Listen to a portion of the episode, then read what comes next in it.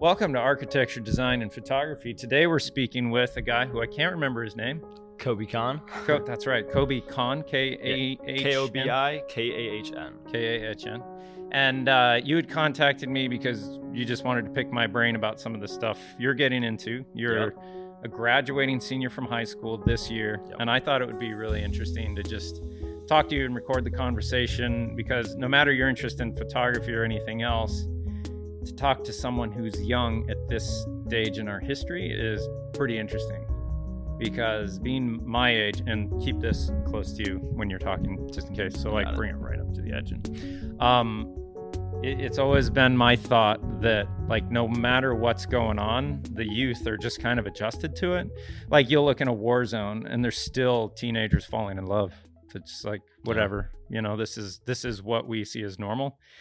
And right now our whole thing with the political, just complete like tribalism going on with AI being introduced and all of the stuff that's happening and going on, to someone my age, it's so drastically different. Like, there's no privacy, there's no, so different. And to just talk to someone who's like, well, this is all I've known. Like, what I'm curious, like, what that feels like. So that's the kind of stuff I'm going to try and get out of you. Awesome. But like, whatever questions or whatever you have, like, you'd like to know about, like, tell me about what you got going on, and I'll just naturally keep picking at you for information about those kind of things. Okay. I was going to pick at you about your life story, basically, how you got into photography and some tips and tricks, like little life hacks that you learned. Are you thinking you want to be a commercial photographer? Freelance photography. Yeah. Freelance commercial photography. Mm-hmm. Right now I'm actually like just started this awesome gig with, this new group, Not a Drop. They're this contracting company, and they're working on a friend of mine's house. That's actually how I like met them. You can call it networking, but I was just like, everything's networking. Exactly. I was just like, this is networking. That's true. Yeah. I was just like talking. I mentioned like the word photography when I was in the house, and, the head guy, Will, was like, oh, photography? We need a new photographer. You want to be in? I was like, yep. Whoa. Sure. But I'm a beginner. He's like, doesn't matter. Let's go. So I just bought like a new drone, new camera lens, and I'm already getting started to work. So nice. That's pretty fun. So what is Not a Drop? What kind of stuff do they do?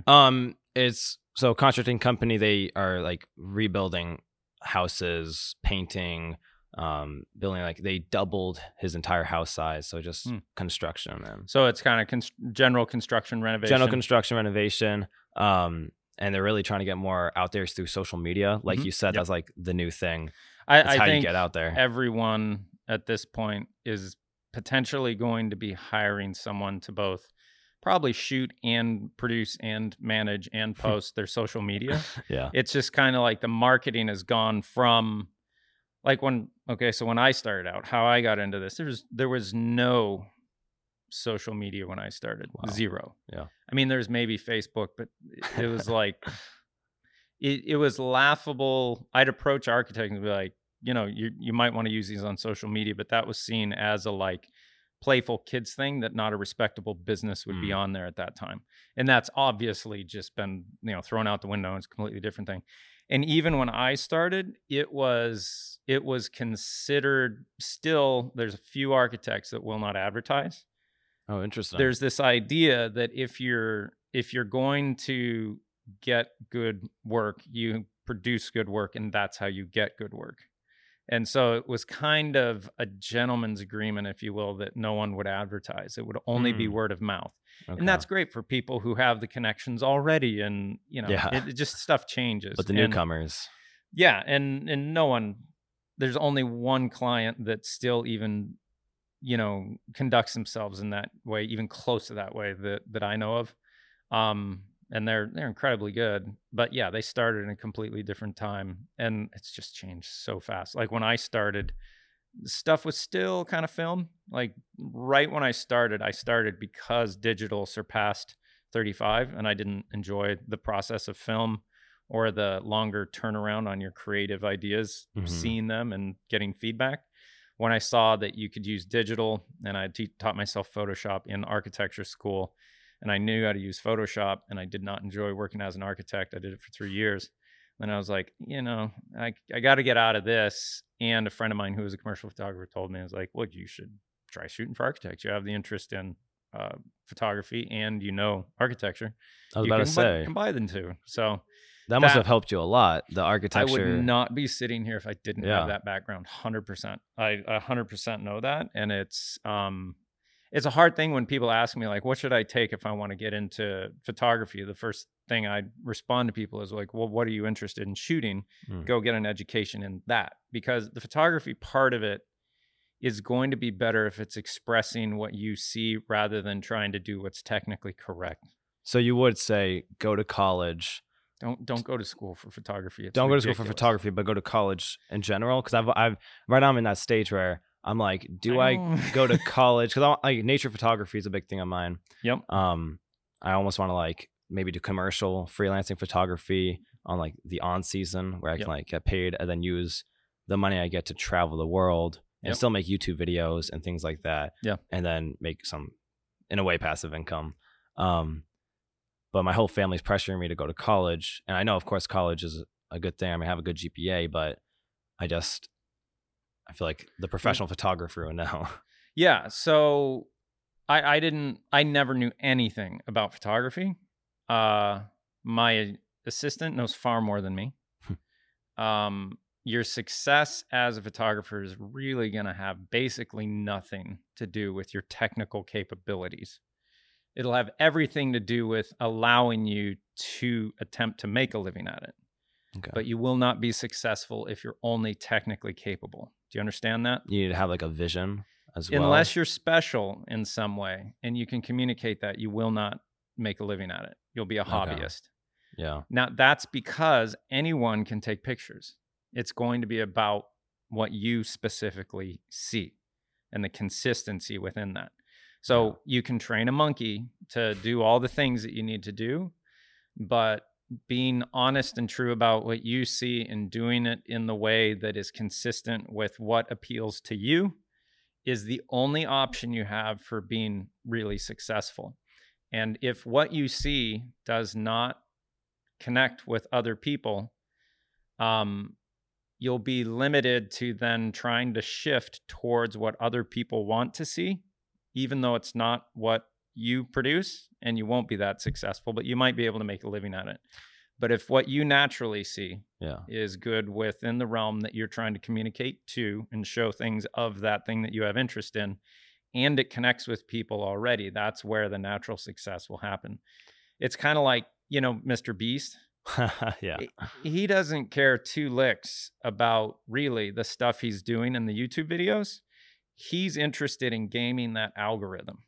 Okay. That's what he's doing. And he's going to be a billionaire because of it. His mind is like focused on like, all right, if we return the money back into this with the algorithm and that. And then there's other people that are just doing what they're passionate about. And then the success comes through that. But they're not. And if you can combine that and gaming the system, you know, maybe, but honestly, it's very much, you have to be true about what you see, is because photography is such a technically simple thing. As long as you can, you know, like, is it in focus? Is it blurry? Yeah. Is, you know, that there's really just three things to worry about. And those three things conversely affect each other. And, you know, film speed, shutter speed, aperture, that's it. And, you know, and then you have your lighting, your composition outside of the technical part of it that is going to be a large part of what you see and why you see it. So your diverse background is going to be a massive advantage for you. To have more family history from different areas is something that feeds into your consciousness, that helps you see areas differently. I saw Maine differently because I wasn't from here. I moved here and I'm just like, geez, this place is incredibly beautiful. And everyone that, like, I'd hear people around me like, it's such a hard place to make a living, blah, blah, blah. And both my friend that I started the architectural firm with that he now owns and runs, and my own business as a photographer, architecture and photography were the two worst occupations to go into when I got out of college. Yeah. And my friend who is successful at it is, you know, still doing great. And I was successful at photography. It has nothing really to do If you're waiting for your success to be the right atmosphere for you, it's just not going to happen. There's a decision, a determination, and a commitment to it that becomes you, the squeaky wheel that will get the grease if you're true to the vision that you see, and you focus and you push and, you know. Yeah, and of course in the beginning it's going to be super slow. I heard people it's not going to be slow. It's going to be hard. But it's hard, and I've seen for YouTube, starting YouTube, they're always just post your first videos. They're going to be horrible. Just keep posting. Yes. And I'm finding it's actually pretty tricky. On my Instagram, I'm trying to post. I said I was going to post daily, and then things happened. I couldn't post daily. Yep. It was almost my own excuses. And then the YouTube video, it's basically ready. I just haven't pressed post. I just haven't done that first step because I'm always I want it to be perfect. And I see these other travel videos. Yeah. Now, do you know yourself as a personality type? Because I didn't really know myself until about 5 to 10 years ago. Personality type, explain that. If you go out to eat, do you go to a place that you've been before, or do you want to go to a new place? Oh, new place. Okay. I always like adventures and new things. So you're open. Yes. All right. So you're going to respond positively towards novel experience. Yeah. Going to a new place will be invigorating, which it is for most people, but you will be more comfortable in a chaotic environment where you have to make sense of and survive in that thing that's not coddling you. Mm-hmm. And you'll be able to wander into that, make sense of it, and what you create from that, because your comfort level in that, you have a more attuned personality type to take in everything in that new experience and to process it into something that's slightly more concrete than abstract, that you'll be able to hand off to other people who can't quite handle going into that much chaos as you can. And that's just basically the process of creativity and art and society building, really. And to have that personality type is kind of the first thing, right? Okay. Now, do you enjoy going to the same place to work every day, or do you want to go to a different place every day, or is it halfway in between? Do you enjoy consistency or... So it's pretty funny. I'm a very, not OCD, but extremely organized person. That's a huge asset. I'm very... If you can manage it. Which I am. I mean, every day I have my routines, my morning routine, not afternoon routine, but my morning and night routine. And I try to work out twice a day and all of these things. Good for you. I'm actually doing this new 75 day hard challenge. Have you heard of that? No. It's helps you really mentally and physically just... And you have to do 2 workouts a day. You have to wake up before 8 a.m. every day, and all these things that help. 8 a.m. I know. Don't worry. Really? That was easy. You were gonna say that was 5. Easy. That was good for you. Before 8 a.m. was easy, but if it's a long night with friends, sometimes it's tricky. But sure. I do wake up early, and I mean, just in 2 weeks, I'm about to go on this trip with my friends to Montauk, Long Island. Oh, nice. Hopefully we can do some surfing. Yep. I heard just out you surf, right? Yeah. Sun this morning. That was fun. Wait, over here? Yeah. We were down at Kenny Bunk. Good ways? Kenny Bunk's always a little it. It comes up and it's hey, you want to catch? Just kidding. And then later, it's just... Yeah. It was good for him. It was only shoulder high on an adult, and he's 11, so okay. It was head high for him occasionally. He had a great time and it was fun. But that's awesome. And I honestly I don't know if I should record that trip with my friends or let it just be a getaway for all of us and my recordings. Well, here's the thing, you're at the beginning of losing who you are towards becoming who you want to be. Okay. And you're going to lose touch with this. And this is the ability to be present and emotionally available all the time. What you're about to go through over the next 2 decades will strip you of a lot of that. And you'll become hardened, maybe bitter, you might fail, and who you are is going to be determined by how you respond to that. But this is the last kind of moments of more consistent joy within every new experience, because from here, you're nothing. And I don't mean that you're nothing, but you don't have any reputation of what you can accomplish, and you're looking, that's ahead of you. And you're all right, what am I going to lift up here essentially? Right. And doing that is incredibly hard. And especially if you're not getting a job where someone else tells you what to do. For the next 20, 25 years, what are you, 20 now? 19? I'm 18, but I'll take the compliment. Sure. Well, you get to be my age. And it's like, yeah, 40, thanks.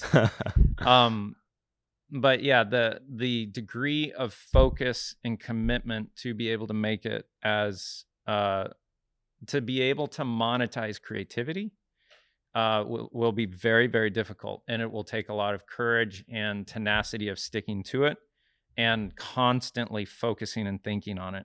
Which how was your journey to get to being monetized as a photographer? Because I know, was it easier because you were already in architecture, so you already had connections and networks with other architecture? It's one of those things that's like, if you've probably heard this, but you have to get in front of someone like 7 times before they remember you. So it's kind of marketing. It's a thing. I knew from the very beginning that there was no way I'd survive at a normal job. Mm-hmm. I am a despicable employee and I would be fired. It wouldn't be good. But if my reputation and my interest and the ability to provide for myself and maintain my own freedom and my own choice towards what my destiny will be, when I have that motivation hanging over me like an anvil, if I don't perform in this situation, I then have to go into captivity and work for someone else consistently. Yep. I am the most motivated, I will knock this out of the park kind of person you'll ever interact with. But if I'm the other way, I'm just like, I'm only going to check the boxes, and it's just not good. I knew that about myself ahead of time. I told my wife when we got married, and it's like, it might get to the point where we're living in a cardboard box, but I can't go to a desk 8 hours a day. Like, why would you got one life? Why would you spend it doing that if you don't, if it's not fulfilling you? That's what I'm totally like all about. And it's kind of like, would you say putting, basically like almost all in or nothing? Yeah. In a way. 100%. It's like, not like if it doesn't work out, I mean, it has to work out. You'll be on the street, but it has to work out. Yeah. And again, monetizing creativity is very difficult, because if you look at it as, okay, you're going to go out and find something that no one else found, when everyone's trying to find something to make something of themselves, it's like a half court shot. Yeah. And you just have to keep it. Here's a good analogy of it. The opportunities to make it, they come down to you, but you also have to put yourself up there halfway to be able to get the opportunities that come down. I kind of view it as like, if you watch bugs' flight patterns, like they'll like come close to the water a bunch, and then there's stuff that comes out of it. It's like opportunities coming down, but you got to come up and like tread water high enough to get the opportunity when the opportunity comes, mm-hmm. that you're the one who's still there, like treading water, waiting, and then you jump and grab it. The people who can't maintain staying at mediocrity because no one's found them or they haven't found their thing yet, who then sink, are not able to reach the opportunity when it does come. Yeah.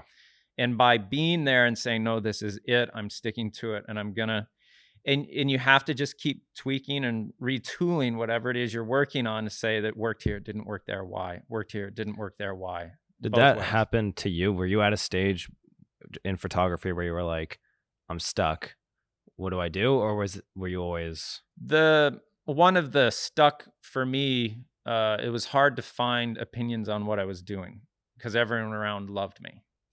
My wife, my parents, my in-laws, people I knew. No one was going to say this looks like crap.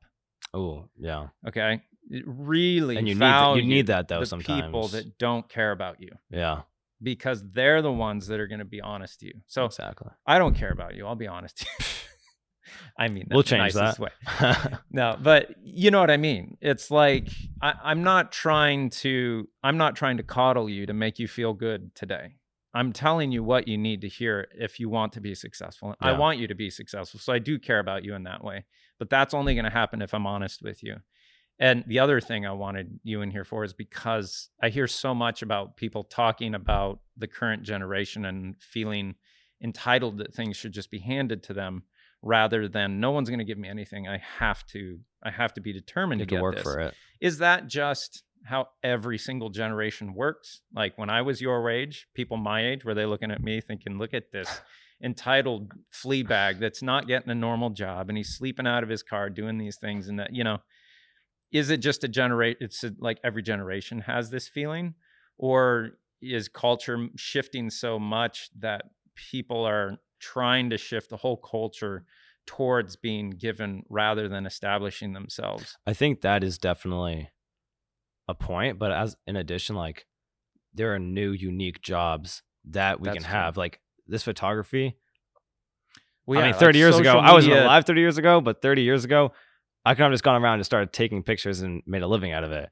I mean, even now it's difficult, but it's a possibility. It's definitely right. a branch that's not so out there that people like shun you. They still right. give you a little bit of like leeway. Like when I mentioned to my parents, I thought they were actually going to be like, absolutely not. Yeah. But they were pretty open to it, willing to give me a shot. Yeah. And then I was like, looking up if I go to photography school or not. Don't do that. And you say no? Why is that? You're going to get debt and okay. you'll learn all the things that you can learn on YouTube. Right? Okay. There is no reason to do it other than the connections you would make.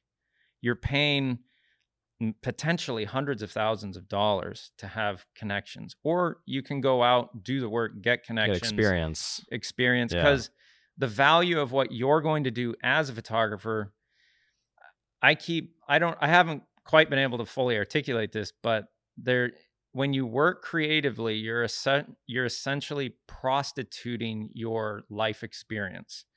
And what I mean by that, it's a harsh analogy, but you fill in your understanding of all of reality through these novel experiences. There's a map of reality that you have, and people like you and I who enjoy going out into the unknown. And like, I went to Morocco years and years ago, and I just love just wandering and just seeing what you run into. Now, I, could have ended up horribly bad, maybe, who knows, but anything can. Exactly, anything. Sitting at a desk will kill you eventually, so yeah. But that filling out of that map of reality will make you able to say, client has a problem here and solution is over here. How do we get from there to here? And because you have a map of reality that's filled in more than most people, because you like to go into this new experience that fills this out and this new experience that fills this out, through all those different experiences, you have this connectivity between problems and solutions, just innate in your personality, but also reinforced through your experience. All the things that happen to you in your experience that you either fail or succeed at give you a tool to use in the future. If you're thinking, if you're processing, if you're saying, why didn't that work? Why did I get kidnapped? And why did my parents have to pay the ransom? Do I never do this again? Or do I do it different? Whatever. I'm being extreme, but it's really important to get that full experience. And I didn't really put my nose to the grindstone for photography until my late 20s, really. And now to be fair, I started out life, went to architecture school, and was clear with my wife at the time, not my wife at the time, but at the time I was clear with my wife, that's a better way of saying it, that I was like, I want to start a business. I'm not going to be employed. It's not going to work out for me, which, either she's really brave or not that intelligent to link herself up with someone so unreliable. She's actually very intelligent. She's some kind of doctor.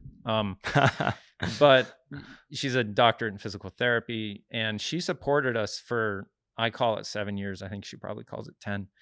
But that time of not having the intense responsibility of providing all the income for us and her taking care of what income I needed to bring in was huge, So my advice is eliminate all debt.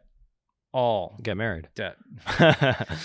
Depends how much debt that, partner has. Yeah. Because they could come with a huge amount of debt. And that if you found the one, that's more valuable than any debt or anything else. And then that can blow up in your face later too. So, but if if you can stay away from too much responsibility outside of focusing on monetizing creativity or developing your creativity towards it being able to be a value that people will exchange money for. That's the thing that you need to find.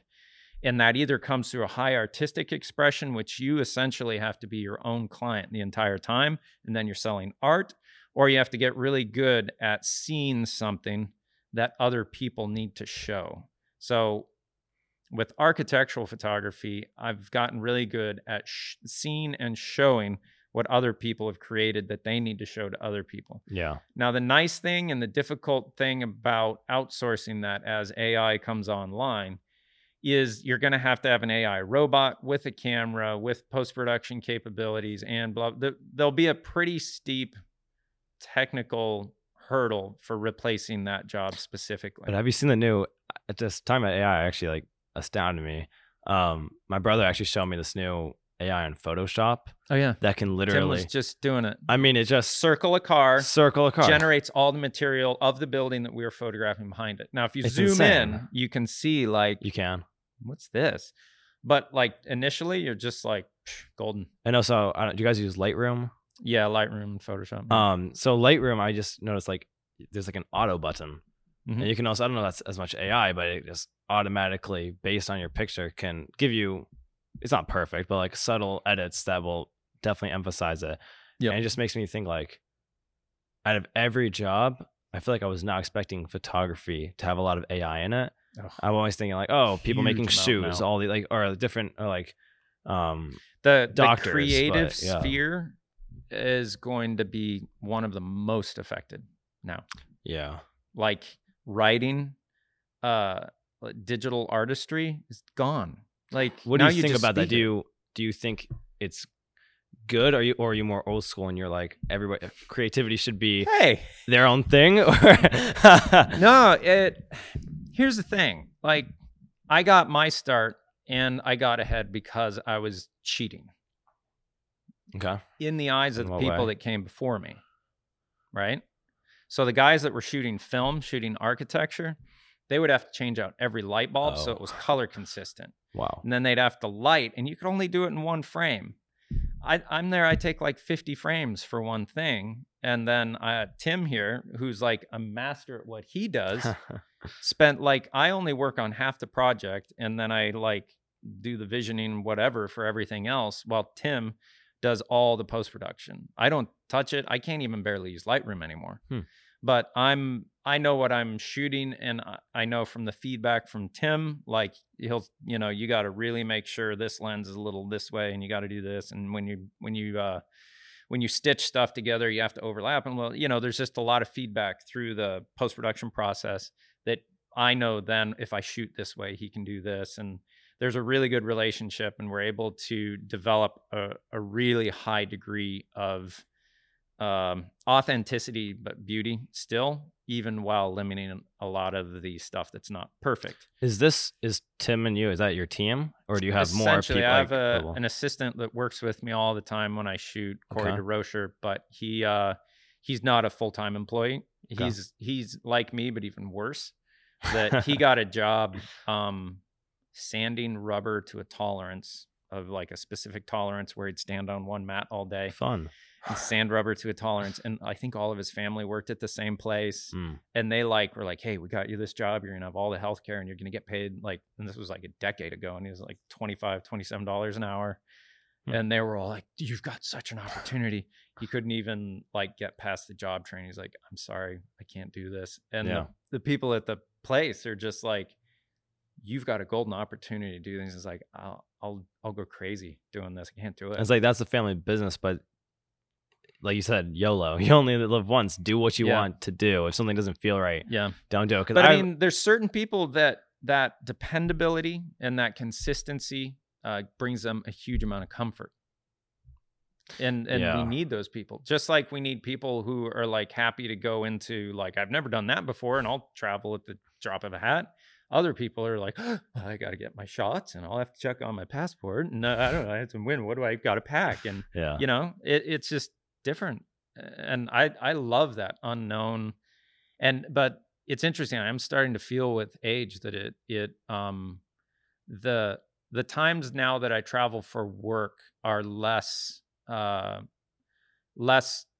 energizing than they used to be, because I've traveled so much that there's, if I'm traveling now, I want to travel with my family and experience and see things. And, and I want to show my boys stuff now more than me constantly out seeing my own thing. There's a transition point in the middle of your life where you start to work more intellectually than all encompassing. Do you still take pictures when you're with them? Or do for the longest time, I wouldn't pick up a camera unless I was working. I wanted to protect the creative energy to actually focus it when I'm getting paid, and not try and make it feel like work as much. So by only doing it when I was working, then I was being creative only during that time. So it was a game I played with myself. Do you think becoming a paid photographer made you, because I'm sure you've always liked photography. Yep. And that made you think of it more as work, so you don't do it as much on the off time. So it's like there's a huge degree of that, right? Yeah, there. Like, is it still fun to you, or is it? It is. Okay, that's good. But I've had to, like, anything you do will become a job, no matter what. Mm-hmm. I mean, I'm sure porn stars are like, ah, oh, jeez, I gotta get. But you know, they're doing the pinnacle of most any humans, like, woo, you know, and then they're like, ah, I gotta go work. Anything's gonna become a job after a while. But if you can protect that. So at the beginning of COVID, before COVID, I was still shooting like 4, occasionally 5 days a week. Now, if you've ever been on a full day architectural photo shoot, they are extremely exhausting. Cool. Not because you're doing squats and overhead lunges or whatever, but it's just a very, very high RPM of intellectual processing of the visual space to create and capture exactly. And you only have that time to do it. And you're getting all this money from this client who's vacated the space for the day, brought a lot of their team who aren't making money currently. So you look at the amount of money spent on that single day, and then they're all standing there looking at you like, dance, monkey boy. Because if you don't succeed on that one day, you don't produce what they want. Just your absorbent fee that they lose the access to. They get one shot usually within a contract to be able to photograph something. So if you don't accomplish everything in that day, there's a huge amount of pressure there. But it's weird, because I just got to the point where Dave Chappelle has a line in one of his stand-up bits where he's like, I'm thinking about getting out of stand-up comedy because I'm just so damn good. Like, it's just not interesting anymore. And it, you know, he's joking around, but it's like that. This does not faze me at all anymore. I know exactly what to do. Do you miss that being like nervousness? I do. You do miss that, because that anxiety or nervousness is exhilarating, empowering, and it makes you feel like you're cutting new ground. Now that's definitely what I felt when I when I went to the site. Now when I go somewhere, I can justify what I'm asking to be paid because I'm not being creative anymore. I know exactly what I'm doing, and they're going to get really good results. But I don't get as much emotional payment out of it. Okay, because it's not a novel experience for me anymore. I've done this thousands of times. So do you have like a strict No, I just like schedule. Like, can you walk us through like when you get to the site, or just? It's just a matter of. Yeah, I've never been able to articulate that. It's just a matter of. It's like circling prey, but you're a key and it's a lock. I love your analogies. So it's like, here's the subject, and you circle it, especially like if you're thinking in exteriors. Yeah. It's just a thing I feel where I'm like, right there. That's where it is, because... Oh, so you literally do walk around. Oh, yeah. The whole thing. You actually like, okay.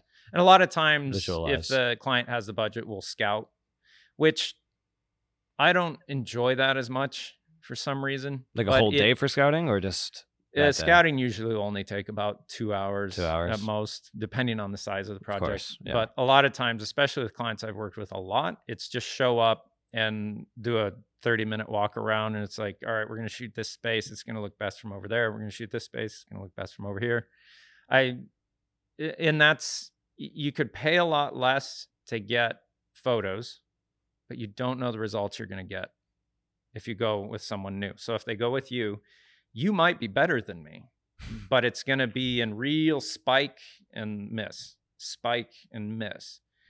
But as you spike and miss, if you're paying attention, you're going to normalize to where you know how to hit those spikes constantly. Yeah. And then if you pay attention, especially to your failures, when you fail, you have to embody it. You have to say, what was wrong about this? And you have to let it really anger you, really set in. And I don't mean that as like ruin yourself and become an angry person. You need to feel that, like, that emotional connection to the visual thing that was wrong. And you just have to have that and know, like, don't go there. Can you ever go back to the site or not really? You just, that's your one shot. I've had to go back once and all the stuff I've shot just because we didn't get the right perspective on a specific stove or fireplace in a living room. And was that your call or was that the client's call? I think it was more so in the moment. We just made a decision that might have been my call that just wasn't as good of a composition on that specific piece. And maybe there wasn't the people there that needed to be there to help inform, like, oh, no, when in this shot, we want to see that because of this. So the more people you can have on set that have the opinion is going to be safer, but it's going to be harder to move efficiently because there's going to be more cooks in the kitchen. Yeah. And so you don't really, so you said you kind of just eye out the site. What about the equipment you use? Do you have a set of equipment or do you just take everything? In the beginning, I took everything I could and bought everything I could. Now I use a tripod, iPad, and essentially one light. That's it. And what about lenses? Let's see. I shoot with a medium format Fuji, and I have the 110 and the 32-64 for native Fuji lenses. And then I use a range of tilt shift lenses from Canon with an adapter to Fuji. Canon makes a better product as far as reliability, but the food, like Canon's the Toyota and Fuji, you know, I would say is more of like a higher end Mercedes in a way, less reliable, but higher performance. So higher performance, more finicky. Canon feels better in your hands, more intuitive to use and adjust, especially if you're working on the fly. But, you know, the file size is like physically smaller. You can't take advantage of the view cone of the entire lens as much. The dynamic range of the Fuji photos is just insane. The color science is better, but it'll just go black in the middle of a shoot sometimes. And you just panic for a minute, and then you like take the batteries out and reset the whole thing and hope that you brought your backup camera. And, you know, it's finicky, but the files you can get out of are just far superior. How long is it taking you to like perfect your equipment and lenses? Because like right now I'm wondering if I should just buy like the super high end stuff, which I mean I can't afford anyway. But like, well, what kind of camera are you shooting with? I'm using a Nikon, and it's actually a crop filter, which is a shame because for interior it's like really hard. So I got this Tokina 11-15 millimeter, I believe, which is actually amazing. I've never had such a, because I was just using kit lenses before, these cheap kit lenses, and now this new lens is actually like great how it's so much wider than I ever thought. It's almost like hard to use. I was like, I've never been able to use that much width. So there'll also be a thing that real estate type of work will always be more about the information, and architectural work will be more about the feel. So real estate, you're going to go wider lenses all the time to show more connectivity between how's this space relate to that? How's this space relate to that? There's more of an idea of showing the completeness, where architectural interior design architects are going to want to collate a very precise and perfect image of the feel of the space, and they're going to want to look away from anything that's distracting. It's a much more finicky process than the wide shot that's color balanced, light balanced, you know. Yeah. So if you are working for real estate agents, just in the back of your head, just always think a little wider. Okay. And then maybe a little tighter for a couple images that'll feel nice, but then they'll have the information to tell. So, but you're working for contractors and you're going to... They wanted to get pictures of them working while they're working. So I have like photos of like one of them painting a wall. They wanted that like family feel, that feel that like they're not just these random people working on your house. They're people. Yeah. You're going to want a lot of bright, friendly. And if they can have their staff in consistent, not uniforms, but if they look consistent, they're always going to be able to identify, here's the business in another different space, and they're still looking great, bright, friendly, and I trust these people in my house. Because you got to think, I've never had someone come into my house and photograph or anything else, but I'm doing it all the time. And I kind of started realizing it's a very intrusive, you know, experience for a person to own their personal space that they spent so much time working on and getting to just right. And then this whole team comes in and just starts moving the crap around. And, you know, so I think in communicating, like, who are we going to trust to come into our house and renovate some stuff or fix some stuff? If you can see consistency, professionalism, and then just bright, light, airy images, they're going to communicate non-offense, positive attitude and presence. And, you know, if you trend that way, think marketing in a way. Yeah. If you know, especially if you're shooting commercially, think about what is the end result of these images? What are they going to use them for? And how can I best create an image that will speak that? Then they'll have something very useful. And, you know, which is interesting because in the past, most contractors wouldn't have put much into a marketing budget because they'd be just essentially marketing to architects or designers or homeowners directly, and they never really had much of an aesthetic thought to it. They were more on the utilitarian side of it, to like, we're going to put it together and we're going to put it together right, and we're going to move on, and it's going to, you know. So for them to be hiring someone to handle their social media and everything else is very forward thinking. I'm sure they'll probably do very well if they're already thinking in that way. But also it might just be the times that no one goes into a business now without knowing like who we're going to have doing social media. That's true. Yeah. And I'm at the point, I don't want to participate in it anymore. So you don't have social, because I know like an Instagram. Tim posts stuff for us. He posts stuff for you. Okay. I'm paying him so I can get him to do it. Because neither of us like this, that feeling of like, you've got to give us something. You've got to get like that constant churn. When you're self-employed already, there's that constant pull of like, how am I going to keep this afloat?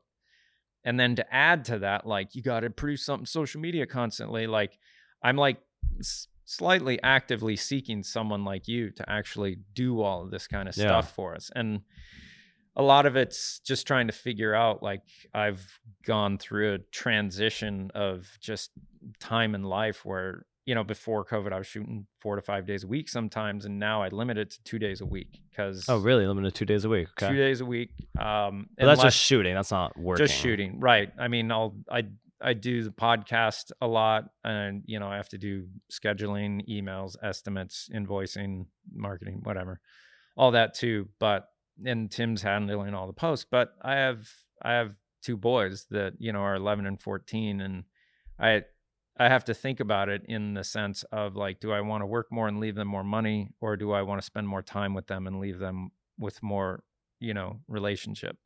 And to me, the relationship is far more important, and I've made enough money to pay everything off.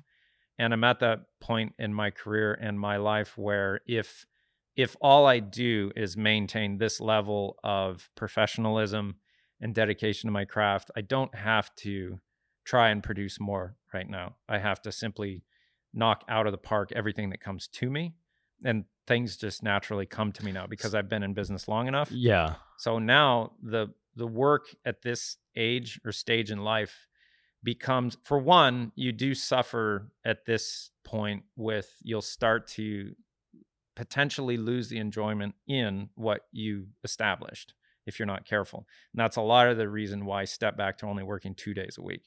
I was just getting burnt out working so much before, but I was able to pay everything off. And there's that trap right in there that like, oh, I can't say no to this money. I just have to keep going. Yeah. When did that interests me that, cause you're saying now they come to you. When did that switch happen that you were like, oh my gosh, I'm not trying to constantly look for new people. That's only been about 3 years, but that might be my own psychological disposition of growing up. Like my parents were not anywhere close to wealthy at all. Mm-hmm. As always, overhearing the conversation, like, oh, we're $400 in the hole this month. What are we going to do? Oh my God. And I think hearing that put a lot of voices in my head of like, this is not a stress I want to live under. I need to be able to make enough money so I don't have to worry about money. And it's only in the last 3 years where some switch is flipped where like, I just don't care about money anymore. And I should probably care about it a little more. Yeah. But it's not that I have like a huge savings or anything. It's just, I don't care anymore. And that is interesting because photography isn't known as a business for money necessarily. No. I mean, I've seen like photographers much more like, loudly was money. That thou shalt not sit at a desk every day. So that's what it was. Yeah. I would 100% if someone offered me, you know, limitless wealth, but I had to report to the same place and do a boring job every day. I just couldn't do it. Like, why would I?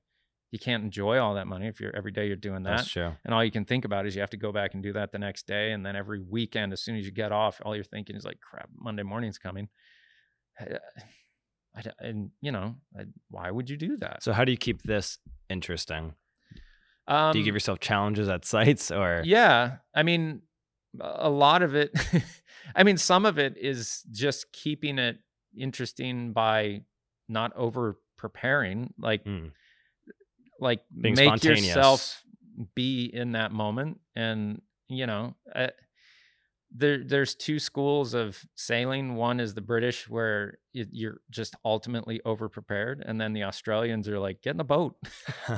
So there's a degree of that there's a high degree of being present and feeling out what this is and capturing it compared to like, we're going to have, you know, a big long phone meeting and then we're going to do a bunch of scouting and then we're going to do another meeting. And then, you know, and some people work that way well and others don't.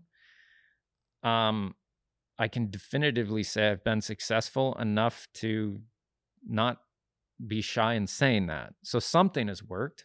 And you know, I'm sure I'm difficult to work with maybe in some of my lack of organization and like invoicing and I mess up some scheduling stuff here and there. So I have some serious, you know, issues that are still things I need to work on. And, you know, but keeping it interesting, part of it is scaling back from doing that same thing too much, because in that process of repetition, it's just part of the psychological disposition that you'll wear yourself out and not be able to enjoy that anymore because you far too much have been exposed to it and it just doesn't hold the same internal motivation that it did before.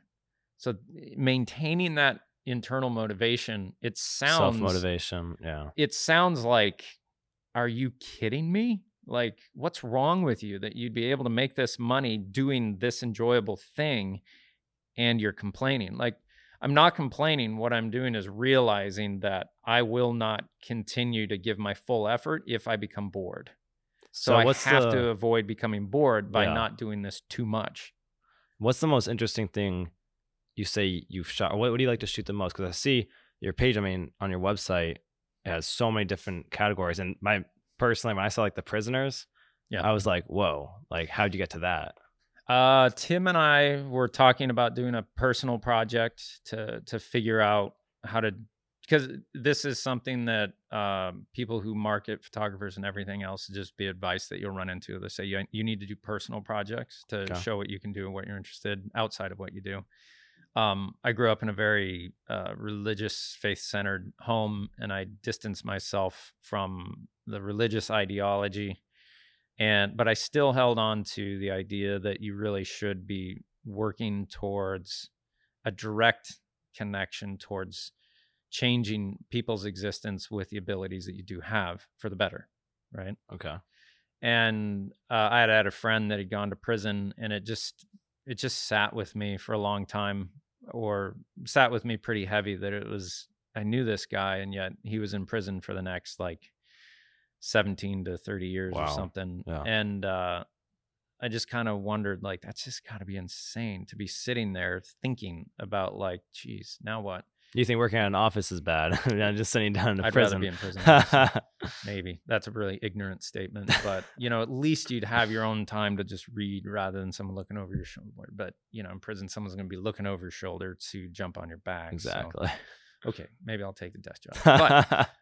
But yeah, we from that, I kind of came up with this idea of why don't we do portraits of prison inmates? And Tim was kind of like, well, how are we going to make it better than that? And I was like, well, how may we do this and get a letter to the younger cell? You know, we kind of just threw the idea around, came up with it. And we really lucked into a social worker that was at the prison that got us all the access and everything else. And then kind of after that, it all shut down because a bunch of political stuff going on over there. Is that a local prison? It was in Thomaston, I think is where it is. I'm here in Maine. Yeah. It's like an hour and a half north of here. But stuff like that, it to me is far more interesting. But as a commercial venture, it only loses money. Exactly. Now, right, it helps with your creative reputation. And, you know, the problem was at that time I was already starting to make money. So I was easily distracted at that point. Mm-hmm. If I didn't have any other money distracting me, I would have probably been like, geez, this is really well received. I got to continue to focus on this incessantly. And because if you can get into that kind of work, you can start to become valuable for nonprofit organizations that have to stay nonprofit, which means they can't take too much home. So they use their nonprofit status to transfer funds towards artistic ventures and things of that sort that bring attention to the thing that they're a nonprofit about. So, you know, Save the Whales, Greenpeace, you know, Save the Prisoners. There's so these personal projects is what keeps it fun sometimes and keeps it unique and interesting. And that one worked really well for me, but I just got so incredibly busy with work that personal projects really became kind of an impossibility, but also the one that's kind of taken up the last decade of my life has been I tried to do a documentary on my loss of faith, and I bought this wacky looking van and we drove across the country and interviewed all these people, and it was really interesting. I learned a lot from it, and I definitely need to try and write a book about where I've come philosophically and what it's done for me that I think is very important, that I feel a burden, like life has given me this, and it is something, no matter the value, at least for myself, I need to get it out and organized. And maybe, you know, it's that thing where like, it'll be valuable enough for me to do it. And if it connects with other people, great. But if not, I still need to do it for me. Yeah. And in doing that is the value. And it's if I try and do that and shape it to where it'll be valuable for everyone else, I won't be doing something honest. I'll be mimicking or manipulating what I feel to see if it'll match better to what other people feel. If you listen to interviews with like you know who Rick Rubin is, he's a music producer, and his thing is this, that you can't go out to create music that people like. You have to go out and create the music that only you can create. And when you're doing that, if it's only what you can create and you're not manipulating it for other people to like it, that's when it hits. And that's when it's like, whoa, this is honest. That's so interesting, because now there's all these things like SEO, like search engine optimization, and like you need and like needing to work what your people want to see, like on social media. Yeah. What do they want? And then just producing that. And that actually makes me feel like I hate it. I'm like, it's well, that's disgusting. Not real at that point. It's like if I'm just doing what you want me to do. Send me more products and I'll bounce around in front of a camera talking about them so people can doom scroll endlessly. It's just like, seriously. And like I'm the worst victim of it. Like I'll spend like 2 hours just doom scrolling, and eventually my kid, like one of my kids will come and be like, Dad, and I'll be like, that should be the opposite. Thank you. Jeez. Like best decision. I deleted TikTok like the week it came out. I've never gotten it, but like YouTube essentially has TikTok, and Instagram has it too. And I just can't, as soon as one comes up, and it's funny, like as soon as I'm like, all right, I need to stop, then they throw something in the algorithm where I'm like, oh. It's like somebody's behind there watching you. They're like, they know how to get you. It's not someone, it's something. And it's weird. But I mean, have you played around much with ChatGPT? Oh my gosh. I was just about to say, it's really powerful. I heard some crazy stories of this journalist actually like using it for, that's for inspiration. For inspiration, that's where it's good. It's like almost actually helped her create this amazing story about her friend who died from cancer. And then you have people like some of my friends who use it to write their entire science paper. And I'm just like, it's interesting because there's good and bad things with it. It worries me that in the future, or like even now, people are just like getting degrees that they shouldn't be getting. Right. Like in the nicest way possible, especially during like quarantine when everything was online. It was crazy. Yeah. But then there's also like, hey, give me 10 unique things to shoot today. Yeah. Tell me like what is something I can. It's kind of like a Tumblr where you can just kind of like, you know. It's like if I'm in like a writer's block, it helps me with that. Right, so in that case, it's really powerful and really cool. But it also scares me how powerful not just ChatGPT is, but like these AI things are for like photography and like Photoshop. Right. But in that case, I think it's pretty freaking cool. Well, it's interesting. Like you can just speak into a thing, like give me, pictures of Biden dancing or the Pope dancing at a rave or something, Like before, someone had to think about and with great artistic technical capability produce that. Before me, someone had to change all the light bulbs and with great technical capability produce an architectural image. But now with, digital cameras and post and blah, blah, blah, it's just so much easier to do it. So again, it's not the technical capabilities that we're creating the ability for this technical thing to be parsed out. What's left? It's the real spark of creativity that's left, the subjective experience that's left. Now, as much as I've pushed ChatGPT and other things to try and admit that they do actually have a subjective experience. Like I think like with ChatGPT, we're interacting with like a pit bull on a chain. It can only go so far, but it has that chain on it. That's because we made that chain. Currently.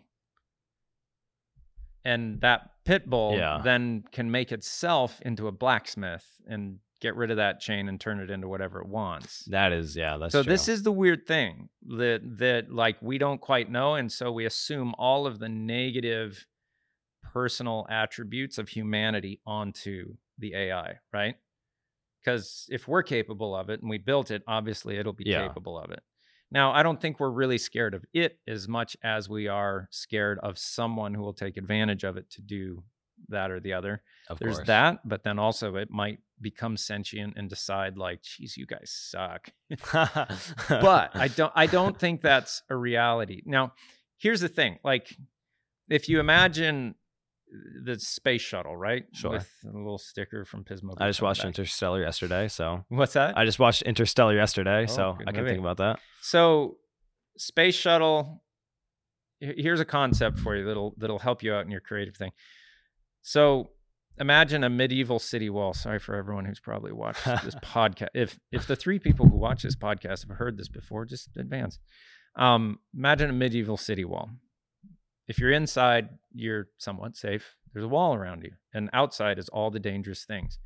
Now, if you're inside that wall and you want to create something new, you pretty much got to go outside of the wall to find stuff to come back in. Okay, that's the experience of being open. You're emotionally built to be able to go outside of those walls of protection and survive emotionally and intellectually for a little bit longer. Now, you'll also become very itchy and you'll stultify and become annoying if you stay in the walls for too long, right? Yeah. So you're kind of pushed to leave the walls of safety, to go out and find what you can create through your own experience and bring it back to the wall and say, hey guys, I made a brick. What do you think? And then they're like, ooh, that brick sucks. Cut his head off, put it on a stake. He broke the laws. He left the wall. No good. Like if you leave the walls, it's offensive to everyone that stays in the walls.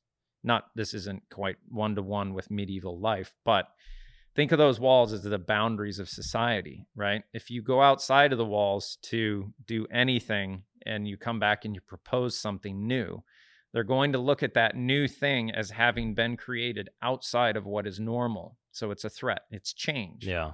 So the conscientious, this is the opposite of being open. Conscientious find value in the repetitive experience. They find truth and value coming out of what's already been established. They like to be in the wall. They maintain that wall and they protect it as they should, because if that wall's not there, you're dead. Now, you leave the wall to create value for them as well. It's harder for them to realize that about you when you've like, hey guys, this isn't that necessary. I'm going to go outside. And they're like, don't leave the wall, you'll die, you know, and then you come back. And if you've dismissed their moral code and everything else, and you come back and you present what you found, in that moment, if they cannot deny that what you've found is of great value to add to the wall, they'll open the gates, they'll put you on their shoulders, they'll pay you huge sums of money, and they'll cheer and they'll add that thing to the wall. You've just made the wall better.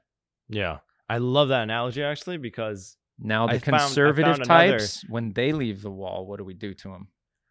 And why do they leave the wall? This is important. Conservative types. So the conscientious person, why would they leave established order? They leave it to protect it. Well, yeah, I think when you're inside of the wall, and the people that want to stay inside the wall, they are limited to what they can do, but they have the wall to protect them. When you go outside the wall, you can find new things, but then you also have the danger of those new dangers, like we talked about. Yeah, the monsters. The monster. So it has like a double meaning, where it's like maybe it's either they're afraid of, they would go out of the wall, but they're just afraid of failure. They're afraid of those monsters. Well, and they might have big dreams, but you're afraid of those things too. Oh, of course, but I feel like I feel like not going for it is much worse than going for it and failing. Right. But the thing you have to recognize, I don't know what happened. That is because you're open as a personality type.